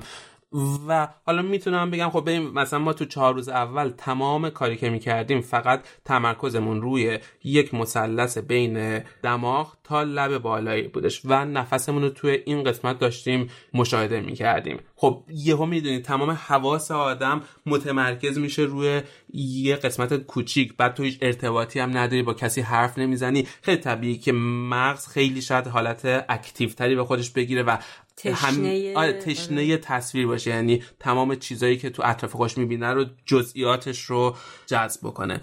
و تا اینجا ما هنوز دقیقا اون مدیتیشن ویپاسانا رو شروع نکرده بودیم تو آخرین ساعت روز چهارم تو دو ساعت آخر یه دستورالعمل جدید گرفتیم و مدیتیشن ویپاسانا رو شروع کردیم که یکی از فوق العاده ترین تجربه های من بودش. یعنی دقیقا دوباره بعد از اینکه چهار روز تو تمرکزت روی یه قسمت کوچیک بدنته و بعد شروع می‌کنی حالا همون اسکن کردن تمام بدنت. واقعا اولین باری که من ویپاسانا رو انجام دادم واسه ده دقیقه بعدش از جام تکون نمی‌تونستم بکنم یعنی دو ساعت مدیتیشن کردم و بعدش همینطور من مات و مبهوت نشسته بودم که این چه تجربه ای بودش. روز پنجمم به همین صورت ادامه داشتش. از این روز یه قانون جدید اضافه شدش که توی اون سه ساعت اجباری یعنی سه تا یک ساعت باید تلاش می‌کردیم fix بشینیم. یعنی هیچ حرکتی نداشته باشیم. در یک جور تعلیم دادن بدن و آماده کردن بدن به این شرایطه. برای من خیلی کار سختی نبود. بعضیا خیلی مشکل داشتن. من خیلی راحت این رو گذرنم. جالبه که بعد از اینکه تموم شد و آدمی که پشت من نشسته بودن به من گفتن که ما تو رو می‌دیدیم تو خیلی راحت میشستی. چطوری بودش؟ من تنها چیزی که داشتم فکر کنم به خاطر زمانهای طولانی که مثلا تو مسابقات مسافت طولانی رو دو چرخه نشستم عادت کردم به اون شرایط نامناسب و سختی که بدن می‌تونه تحمل بکنه. روز پنجم یکی از آزاری که واسم شد کمبود موسیقی و دیگه شدیدا احساس می‌کردم. توی تایمای استراحتم راه می‌رفتم و زیر لب واسه خودم آواز میخوندم و واقعا تشنه موسیقی بودم. روز شیشم دوباره یه ذره واسه من روز سختی بودش. به طور عجیبی تمرکز داشتم. بدنم آماده بود ولی وقتی مدیتیشن می‌کردم اون sensation یا اون احساساتی که باید مانیتورشون می‌کردم یا مشاهدهشون می‌کردم و مشاهده نمی‌کردم. یعنی تمام مدت بدنم اسکن می‌کردم و هیچ اتفاق خاصی نمیافتاد و اون وقت خیلی سخت بودش چون که خیلی انرژی میذاشتم هیچ بازخوردی ازش نمی‌گرفتم و خسته می‌شدم. بعد مثلا سالن رو ترک می‌کردم میومدم یکم بیرون میشستم اون وقت مصیبت بارتر بودش. چون که وقتی آدم تو سالن بودم مدیتیشن می‌کرد زمان خیلی سریع میگذشت. وقتی بیرون بودی هیچ کاری وقتی میگم هیچ کاری به معنی واقعی کلمه هیچ کاری نبود که آدم انجام بده. میشستم تو اون سالن انتظار یه ساعت بالا سرم تیک تاک تیک تاک می‌کرد و هر ثانیهش مثل یک ساعت میگذشتش. نمی‌تونستیم بریم تو اتاقای خودتون تو تایم؟ چرا؟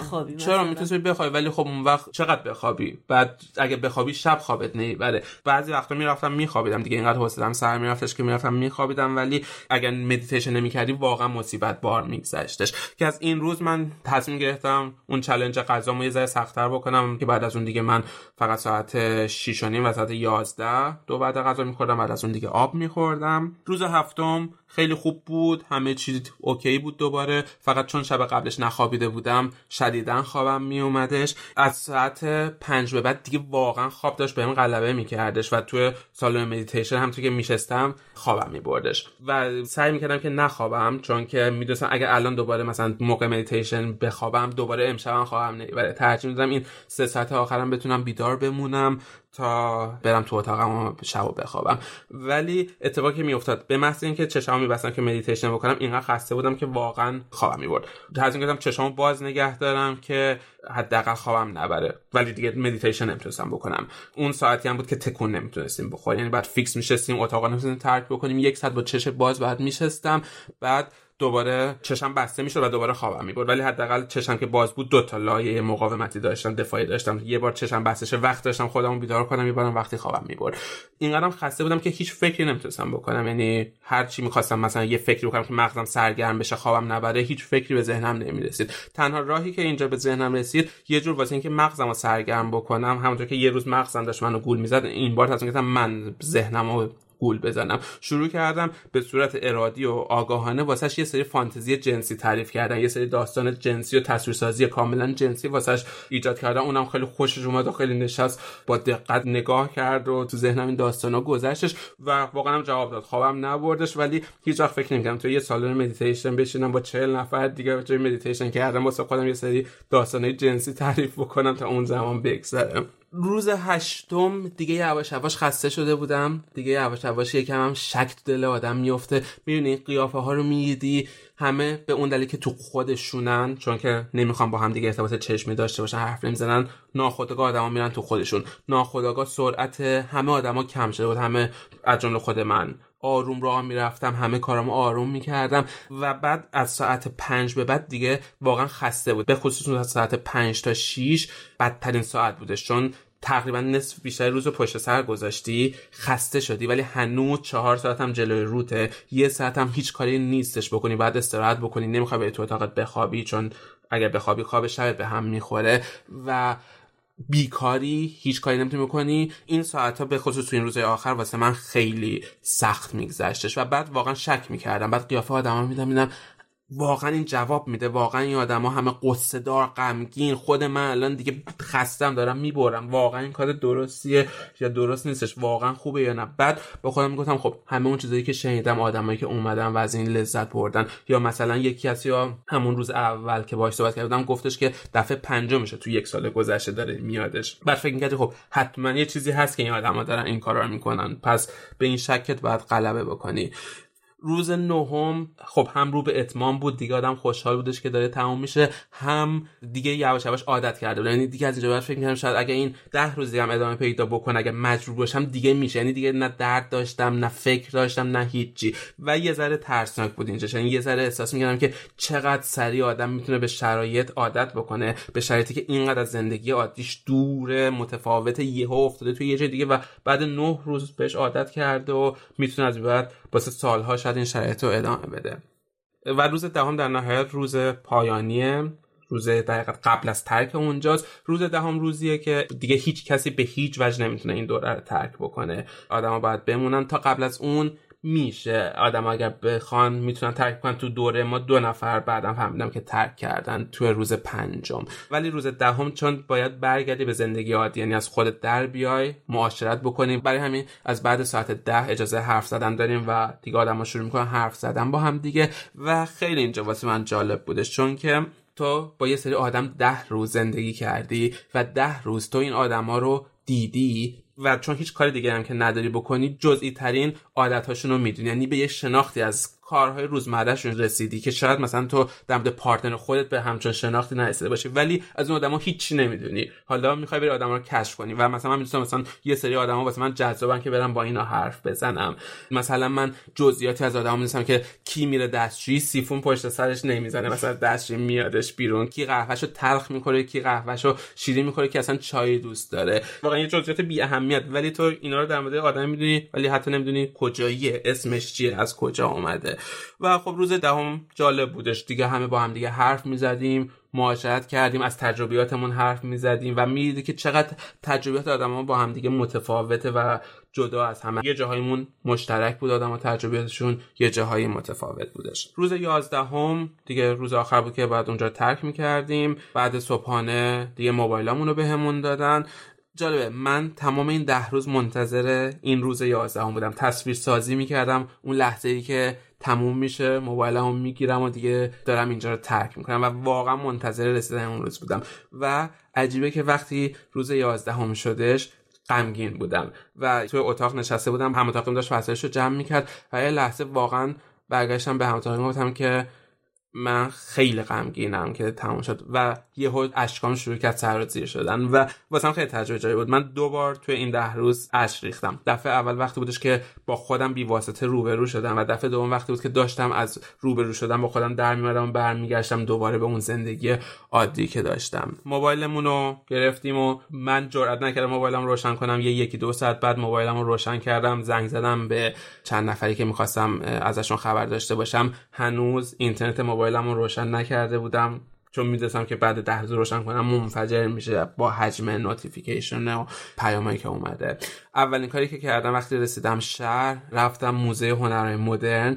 واقعا نیاز داشتم که تصویر ببینم و تصویر مدرن ببینم. یعنی مثلا نمی‌تونستم فکر کنم برم نقاش کلاسیک ببینم. می‌خواستم صدا و تصویر مدرن ببینم. بعد رفتم غذای مورد علاقمو خوردم. یه بعد غذای خوب بعد ده روز خوردم و بعدش تو راه فرودگاه که پرواز کنم به سمت خونه بعد دوازده روز و یک ساعت موبایلم و اینترنتش رو روشن کردم و بوم. منفجر شد با حجم انبوه نوتیفیکیشن ها و پیغام ها و پسغام ها که نوید اینو به هم می‌داد یا هشدار اینو که داری برمیگردی به اون زندگی نرمال و روتین عادی.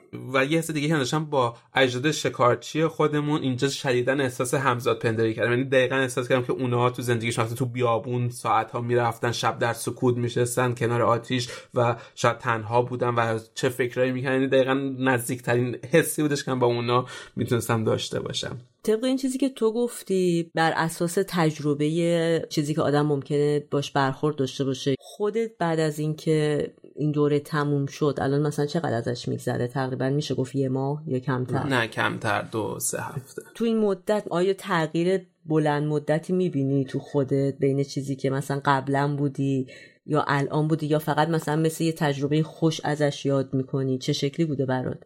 واقعیتش ببین واقعیتش من وقتی رفتم این دوره هیچ پیشفرزی ازش نداشتم. یعنی حتی هیچی ازش نخوندم. ترجیح دادم خودم بی واسطه باش روبروشم هیچ نظر آدم دیگر رو نخوندم که تجربیاتشون رو نخوندم. و هیچ انتظاری هم ازش نداشتم. بیشتر به چشه چلنج بهش نگاه می‌کردم. یه چلنج ده روز تو این شرایط زندگی کردن چالش سختیه اول واسه من این بودش. و حالا امیدوار بودم در کنارش ازش اثرات مثبتی هم ببینم. واقعیتش اینه که وقتی برگشتم برای من life changer نبود. واسه من زندگیمو از این رو به اون رو نکردش. منظور من تغییر به این اندازه مثبت و منفی نیست ولی آقا ببین مثلا گفتم یه کسی بودش که تو یک سال گذشته پنج بار اومده بود. یه کسی بودش که دو ماه قبل دفعه اول اومده بود و الان واسه دفعه دوم اومده بود. خب فکر می‌کنم زندگی اونا رو خیلی قاعدتا دگرگون کرده که این اتفاق واسهشون افتاده. یا مثلا هم اتاقی من یه پسر هلندی بودش. شرایط خیلی بدی از نظر روحی روانی داشتش تو شرط فعلی. پدرش سال گذشته تو همین روزها دست داده بود اصلا برای همین اومده بود تو این روزا که از اون چیزا دور باشه و برای اونم مثلا خیلی تجربه عجیبی بودش. واقعیتش اینه که برای من نه خیلی اثر خاصی تو من نداشتش. حداقل تا الان. حداقل تا الان. برای من تو وهله اولش خب ده روز مدیتیشن فشرده و intensive بودش جذاب بود تجربه خوبی بود. مدیتیشن کردن گفتم من ازش لذت می‌برم. ده روز اینطوری مدیتیشن کردن ازش لذت می‌برم. از اون ور فکر می‌کنم که الان تو شرایطی هستم که از نظر روحی stable م یک رضایت درونی دارم. به نوعی با خودم در صلحم و این خیلی تغییر عمده ای تو من نداشتش. یه تغییر جزئی داشت. شاید اگر مثلا دو سال قبل که بحران های زیادی تو زندگیم داشتم یا پنج سال قبل که اصلا مدیتیشن تو زندگیم نکرده بودم می‌رفتم می‌تونست خیلی اثرات بیشتری واسم داشته خب. باشه. ولی الان من چون توی مثلا یک سالی گذشته به صورت مداوم روزی 20 دقیقه مدیتیشن می‌کنم. برای همین این فقط برای من فشرده اون قضیه بودش. خب یعنی مثلا میشه اینطوری گفتش که کسی اگه اینو گوش میده تو فکر می‌کنی آمادگی نمی‌خواد برای رفتن به همچین دوره فشرده. یعنی مثلا کسی که هیچ آشنایی با مدیتیشن نداره یه دفعه خودشو بده بندازه توی یک سکوت مثلا ده روزه. منظورم می‌فهمی مطمئن آره. خطرناک نیست ولی آره احتمال ترک. مثلا تو بری دو روز بمونی و بگی اوه بابا اصلا به من نمی‌خوره مثلا نه خب ببین مثلا دوباره هم اتاق من مدیتیشن نکرده بود تا به حال خونده بودمش ولی هیچ وقت انجام نداده بودش. اولین بارش بود مدیتیشن میکردش. من هیچ وقت به کسی نمیگم برو این دوره رو. چون که یه آمادگی روحی روانی می‌خواد. یعنی مثل اینکه مثلا تو به یکی بگی دو ماراتون خیلی خوبه بیا بریم فردا با هم بدویم طرف تا به حال ندویده. خب آره کیلومتر اول جا می‌زنه ول می‌کنه میره. اینم دقیقا مثل همونه. آمادگی روحی روانی می‌خواد. یعنی تو باید بخوای که این کارو بکنی. نه لزوما لزومی نداره تو مدیتیشن کرده باشی. خب مطمئنا اگر آدم مدیتیشن نکرده باشه سختتر میشه واسش. ولی اگه کسی از من بپرسه این دوره رو برم من بهش میگم آره حتما برو. چون که واقعا فکر می‌کنم حداقلش میگم اینه که تو ده روز فشرده مدیتیشن می‌کنی. منظورش اینه که در واقع به کسی این پیشنهاد به صورت خود آره خود نمیدی آره ولی اگر ازت بپرسه, بپرسه آره حتما پیشنهادش می‌کنم. فکر می‌کنم ارادش مهمه. یعنی آدم باید این آگاهی داشته باشه که کار سختیه. خیلی کار سختیه. واقعا یکی از سختترین چالنجایی بود که من تو زندگیم داشتم. سخت و جذاب. یکی از چیزای ترسناکی که همون اولش اگه آدم در مورد این قضیه فکر کنه به ذهنش می‌رسه همینه که آدم نمی‌تونه صحبت کنه.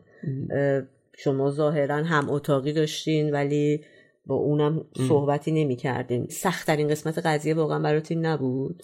نه ببین اتفاقا این واسه من آسان ترین قسمت قضیه بودش. اصلا من قبل از که برم وقت می‌خواستم بیان بکنم واسه آدم اطرافم می‌گفتم ده روز دارم میرم مدیتیشن و سکوت. در حالی که اصلا سکوته جز اصول اولیه نبود. سکوت فقط وسیله که تو بتونی تمرکزت رو روی مدیتیشن بذاری. و واقعیتش واسه من به شخصه. اگر قرار بود ده روز با 42 تا مرد غریبه معاشرت بکنم خیلی سختتر بود قضیه. تا ده روز در آرامش و سکوت کنار این بودم. واقعا واسه من آسون ترین قسمت این ده روز سکوتش بودش و لذت بخش بودش واسه من. حتی از اونور مثلا وقتی روز یازدهم صبح از خواب بیدار شدم و به هم اتاقم گفتم صبح بخیر واقعا منتظر بودم که واسه اولین بار و آخرین بار بهش بگم صبح بخیر. ولی اگر بخوام سختیاشو بگم که چیا بودش به ترتیب اگر بخوام بگم اولین سختی که من داشتم عدم وجود موبایل بودش. به عنوان وسیله ارتباطی محض. یعنی اینکه مثلا بتونم از اون آدمایی که نگرانشونم خبر بگیرم توی این مدت. بعد از اون دوباره موبایل حالا این بار به عنوان موبایل و اینترنت یعنی وسیله سرگرمی که من وقتمو باهاش بگذرونم. بعد دوباره موبایل این بار حالا به عنوان وسیله آفلاینی که مثلا بازی باهاش بکنم یا پادکست گوش بدم یا موسیقی گوش بدم بعد از اون موسیقی کمبود موسیقی به طور کلی منو خیلی آزار میدادش. بازم یه جور موبایله. آره و در نهایت خوندن و نوشتن. این که نمی‌تونستم بخونم از روز ششم هفتم دیگه من شروع کردم این شامپو و صابون و موادی که برده بودم و تو تخت میشستم.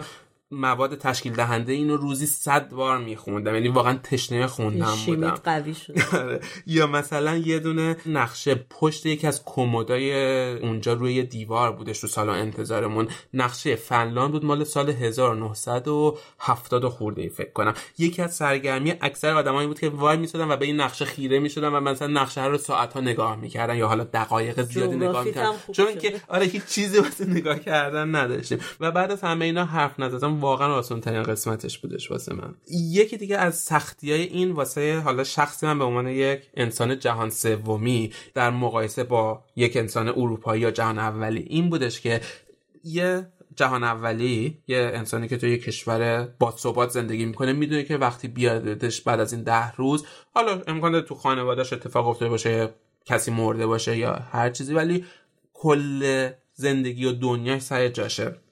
من به عنوان جهان سومی واقعا این وحشت رو داشتم که این روزا چه اتفاقی افتاده؟ کشور من ایران توش چه اتفاقی افتاده؟ وقتی برگردم اصلا ایرانی وجود داره یا شاید واقعا ایرانی وجود نداشته باشه. و این ترس رو واقعا جدا حالا از بیخبری از خانواده و عزیزانم داشتم. این ترسم واقعا ترسی بودش که این روزا داشتم.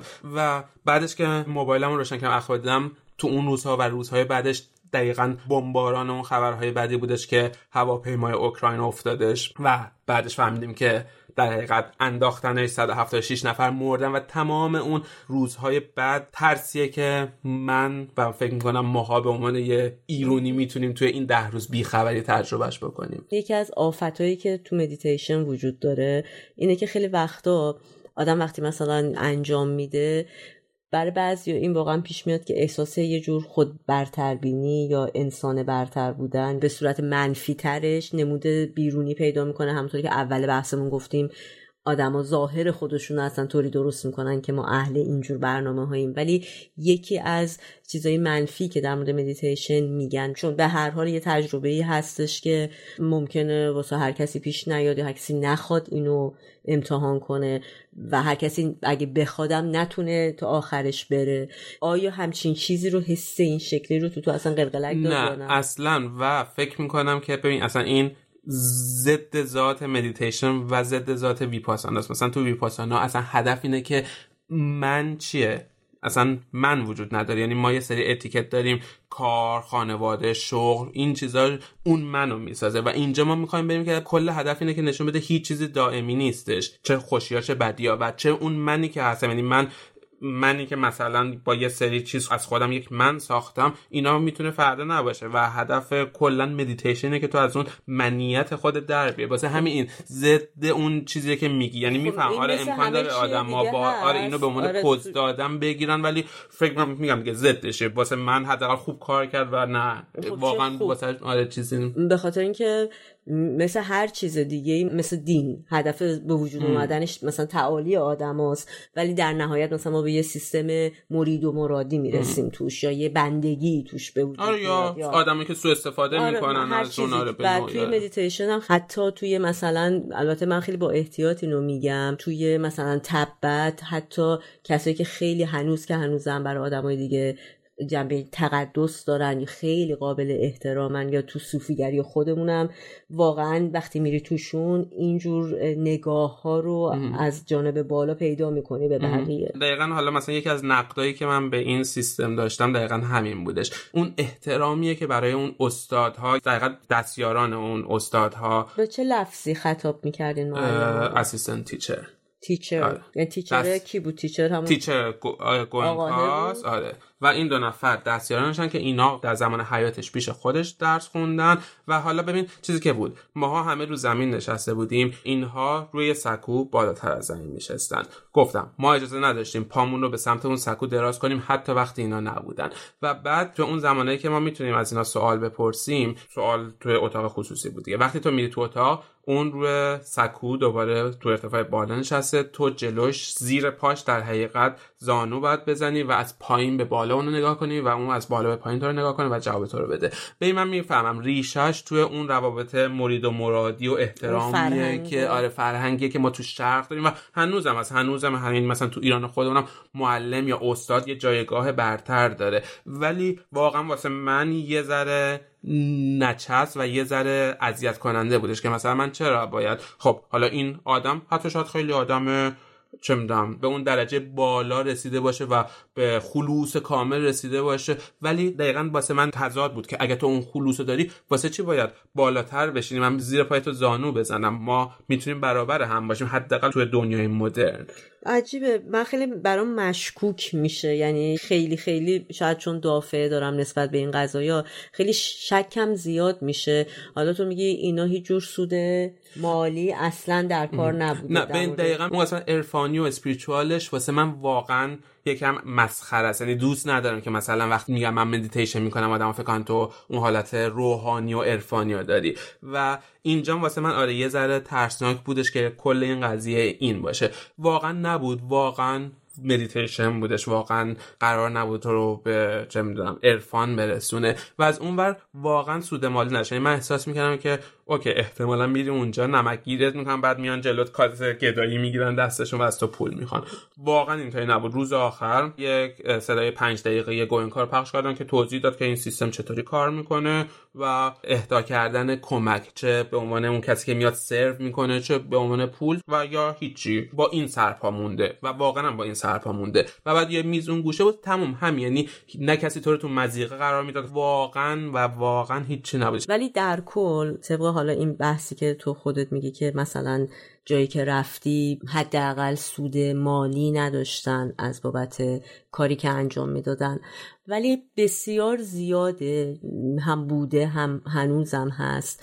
کسایی که به خصوص اینجور مناسباتی که در مدیتیشن وجود داره و در واقع با استفاده از اینجور تکنیکا تونستن فرقه های مختلفی رو به وجود بیارن و آدما رو تحت انقیاد و کنترل خودشون در بیارن. حالا چون همیشه این بحث درگیر میشه با اینکه آدم ممکنه نسبت به این قضیه نگاه مذهبی داشته باشه و حداقل تو اروپا خیلی ترس این وجود داره به محض اینکه در مورد این مسئله صحبت میشه آدمایی که یکم حساسیت دارن میترسن از اینکه او نکنه اینا یه سکن یه فرقن و دنبال شستشوی مغزی هستن و این مسائل یه ذره شاید ممانعت به وجود بیاره برای آدما و واقعا من می‌شناسم کسایی رو که بعدشون نمیاد اصلا مدیتیشن رو امتحان کنن ولی خیلی اینو مترادف می‌دونن با یک سری کارهای مذهبی و چون اصولا الانم یه مقداری دوران دوران ضد مذهب بودنه این گارد خودشون رو حفظ کردن. فکر کردیم شاید بد نباشه اینجا یه تعریفی از فرقه بدیم اینکه چه جوری مثل صوفیگری که در واقع یه جور فرقه شده بر اساس همین تمرین های مدیتیشن که وجود داره مثل در واقع عرفان حلقه مثل ساینتولوژی مدلای بسیار زیادی هست از اینجور فرقه ها که اینایی که مثال می‌زنیم فقط تازه معروف باشن فرقه اصولا به نوعی از روابط گفته میشه که معمولا فرد محوره. به خاطر همین شاید این تجربه تو به یک معنی می‌تونه توی اون زمینه قرار بگیره. یعنی در واقع مثل یک هرمیه که یک رأس خیلی مشخصی داره. و در واقع اون رأس مشخص که معمولا رهبر اون فرقه است میاد سیستمی رو به وجود میاره تو اون فرقه که از طریق اون سیستم و اون روش هایی که اون آدم معرفی می‌کنه سعی می‌کنه یا به صورت کامل یا نسبتا کامل بتونه در تمام زمینه های زندگی آدم هایی که در واقع بهش رو میارن و بهش رجوع می‌کنن دخالت و اثر داشته باشه. حالا بسته به اینکه یه فرقه ای چقدر میل اینو داره که یعنی واقعا چقدر بخواد همه جانبه وارد عمل بشه. معمولا هم دو جور هدف دارن اینجور کسایی که مؤسس فرقه ها هستن یا تأمین اعتبار مالیه و یا شهرت و احترام و قدرت در واقع که ممکنه قدرت سیاسی باشه ممکنه قدرت اجتماعی ممکنه قدرت الهی و اینا سعی می‌کنن که در واقع قوانینی رو به وجود بیارن که تو بسیاری از این موارد این قوانین توش یه جور ایزوله سازی هست. یعنی شما رو سعی می‌کنه که از فضای معمولی زندگیتون جدا کنه. ما تو مسائل سیاسی می‌تونیم یه فرقه سیاسی خیلی معروف که هممون می‌شناسیم نام ببریم سازمان مجاهدینه. که در واقع همه چی رو تا جایی که تونسته ایزوله کرده به آدما اطلاعاتی که خودش تشخیص میده و دلش می‌خواد و می‌سازه و یا انتخاب می‌کنه و میده و شستشوی مغزی به این روش در واقع اتفاق میفته چیزی که خیلی خیلی شایع تو اصول فرقه ها اینه که ذهن شما رو مجاب می‌کنن برای کاری که می‌خوان شما انجام بدین. یعنی اول بسترش رو فراهم می‌کنن آماده سازی ذهنی می‌کنن. اینکه مثلا کاری که شما می‌خواین انجام بدین در این و این و این و این به شما کمک خواهد کرد. و وقتی مغز شما آماده پذیرش شد حالا دیتا و اینفورمیشنی که خودشون دلشون می‌خواد و به ذهن شما تزریق می‌کنن. این که ما داریم در مورد این مسئله صحبت می‌کنیم فقط واقعا در مورد این نیست که هر فرقه بده. ولی من شخصا نظرم اینه که هر چیزی که قرار باشه آدم رو به انقیاد در بیاره و آدم بخواد مدام بهش رجوع کنه و دوباره برگرده دوباره رجوع کنه و کم کم تبدیل بشه به یه جور ماشینی که باید پروگرامینگ بشه مدام توسط اون آدمای بالاتر. خب شاید چیز خوشایندی نباشه برای نمی‌دونم انسانی که شاید داره تو عصر مدرن زندگی می‌کنه. مهمتر از اون در واقع این بسته کردن و دور نگه داشتن انسان هاست از دانش روز از اتفاقات روز از علم جدید و از در واقع باز نگاه کردن به جریان های مختلف به فکرهای مختلف و پذیرا بودن زوایای مختلفی که می‌تونه ذهن انسان به یه مسئله نگاه کنه. آره ببین من تو این دوره واقعا تلاشی برای فرق سازی ندیدم. چیزی که مثلا خود گوینکا پیشنهاد می‌کنه اینه که سالی یک بار این دوره رو بگذرونین. خب چیزی که تو گفتی سعی می‌کنن تو رو برگردونن. ولی از اونور مثلا من فکر می‌کنم که اینم می‌تونه دوباره اینکه تو ده روز فشرده مثلا این کار رو انجام بدی یا یادآوری واسط بشه این قضیه باشه. ولی از اون ور مثلا قبل که من برم مامان خود من دقیقا واسهش یکم چیز شد. این چه فرق با فرقه داره چه اتفاقی میافته؟ در نهایت من فکر می‌کنم این خود آدمه که حتی اگر یک فرقه بخوادش جذبش بکنه وارد بشه یا وارد نشه. یعنی تو می‌تونی مثلا فرض کنیم که این ویپاسانا هدفش یه فرقه سازیه. اگر آدم ضعف شخصیتی داشته باشه آدمی که آگاه نباشه به خودش و به نیازهای خودش معمولا آدم های ضعیف درگیر فرقه میشه یعنی وقتی مثلا مامانم از من این سوالو کردم بهش گفتم اسلام چیه؟ آدم می‌تونه مسلمون باشه باور شخصی داشته باشه می‌تونه مسلمون باشه و داعش باشه. خب داعش هم دقیقا یه جور داره استفاده می‌کنه از اون قضیه واسه فرقه سازی و آدم های ضعیف و جذب خودش می‌کنه. پس لزوما خود اون قضیه می‌تونه اشکالی نداشته باشه. فقط اینکه کی ازش چطوری سو استفاده بکنه و تو چقدر ضعیف باشی یا چقدر آگاه باشی به خودت که بتونی جذب اون بشی یا نشی. حتما انتخاب شخصیه. حالا بازم نظر شخصیمه ولی فکر می‌کنم که مثالی که تو حتی مورد اسلام یا هر مذهب و دین دیگه ای می‌زنی در نهایت برای من چیز منفی که داره اینه که مغز آدم رو میبنده و باز نمی‌ذاره. مثلا اگر تو آدم مذهبی باشی یا اگر به یک روش خاص زندگی کردن بیشتر از بقیه روش ها بسیار اعتماد داشته باشی دقیقا کلمه بسیار استفاده می‌کنم چون که معمولیش خب حالا همه یه چیزی رو دوست دارن یه چیزی رو دوست نداره.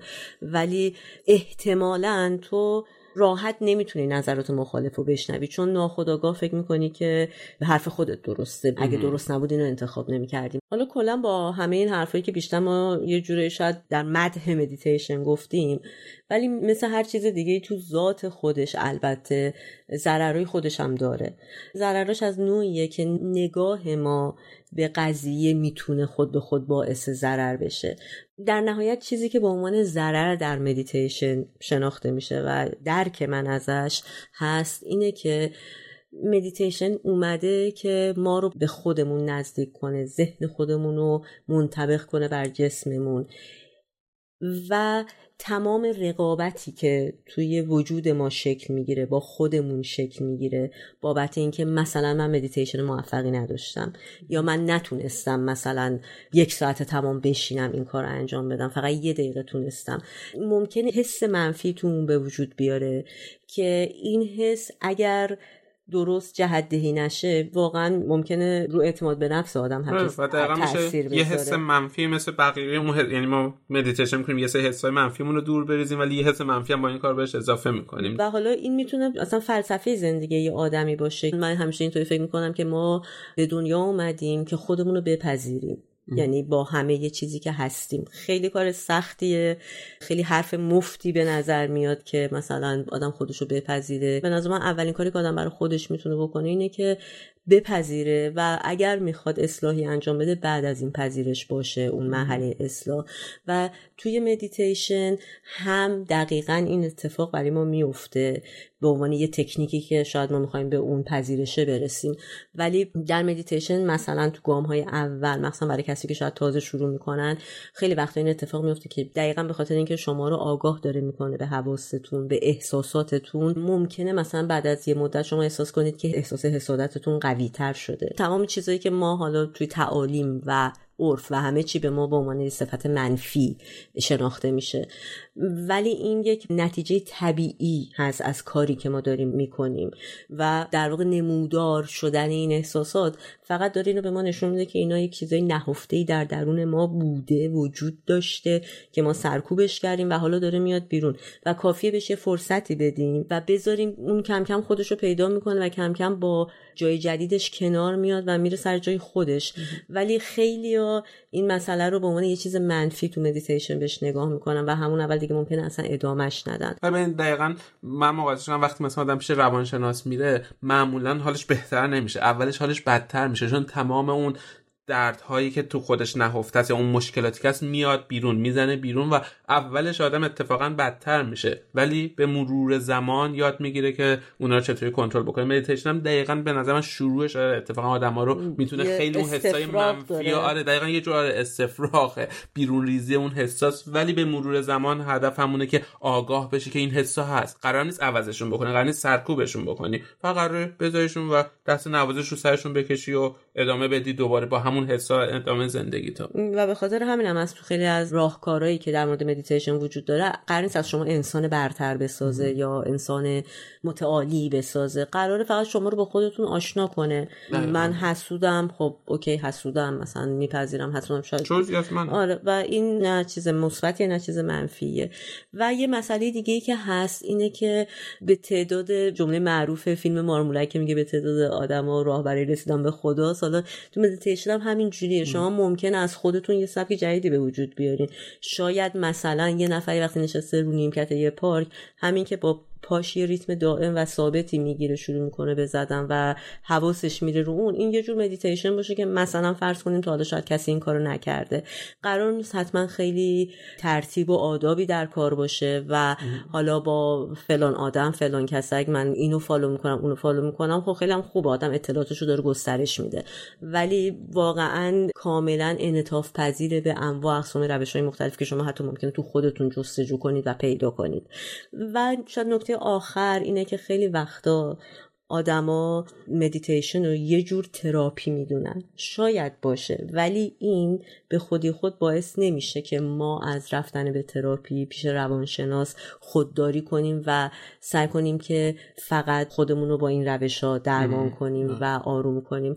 اون یه کار رو داره می‌کنه برای شما و این یه کار دیگه. ممکنه به هم کمک کنن ولی به تنهایی شاید کافی نباشن برای مسئله که مثلا ما توی مقطعی باش روبرو میشیم. آره جایگزین درمان نمیشه. یعنی اگر مثلا خشم داریم باید بریم پیش روانشناس و ریشه های خشممون رو پیدا بکنیم. ولی مدیتیشن کمک می‌کنه که آگاه تر باشیم به کل قضیه دقیقا مکمل درمان میشه. وگرنه اگر بخواد جایگزین درمان بشه دقیقا یکی از اون ضررهایی که داره. ولی در نهایت من واقعا فکر می‌کنم کسی که تو زندگیش حتی پنج ساعت مدیتیشن کرده باشه کاملا متفاوت با آدمی که تا به حال مدیتیشن نکرده باشه. یعنی واقعا من همیشه به همه پیشنهاد میدم که امتحانش بکنیم مدیتیشن رو. و واقعا فکر می‌کنم که اثر می‌ذاره حتی 5 ساعت مدیتیشن کردن چون که دقیقا 5 ساعت مدیتیشن کردن یعنی روزی 20 دقیقه 10 دقیقه آره، مدیتیشن بکنه. آره مثلا میشه یک ماه یا دو ماه مدیتیشن کردن و اون وقت اثراتش رو خودش رو خودش می‌بینه. یا یا شاید اثری نداشته باشه باز مثل بعضی وقتا که میگم مثلا ما شاید چرت میگیم شاید چرت باشه فکر کنه نه این اصلا کمک نمی‌کنه. ولی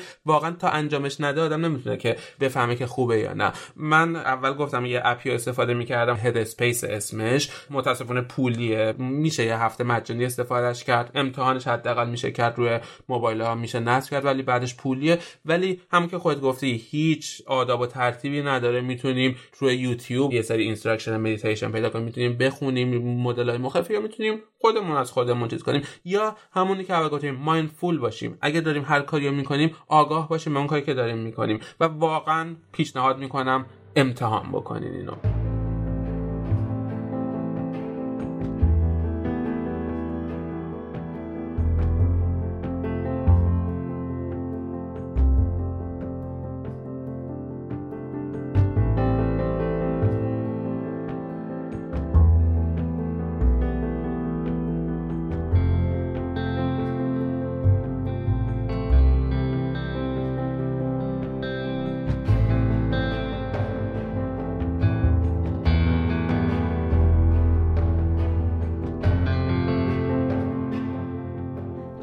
شنیدین قسمت 16 هم از پادکست سکوت بره‌ها بود تحت عنوان مدیتیشن مُد یا مود خیلی خوشحال میشیم که نظراتتون رو با ما در میون بذارین چه مثبت چه منفی باعث رشد ما میشه و ما رو خوشحالتر می‌کنه اگه این گفتگو دو طرفه ادامه پیدا کنه. ما رو می‌تونین توی تمام اپلیکیشن های پادکستی پیدا بکنین و اونجا برامون کامنت بذارین یا توی شبکه های اجتماعی مثل توییتر، تلگرام یا اینستاگرام با سکوت بره ها پادکست ما رو پیدا بکنین و خوشحال میشیم که از ما حمایت بکنین با معرفی پادکست ما به اطرافیان خودتون.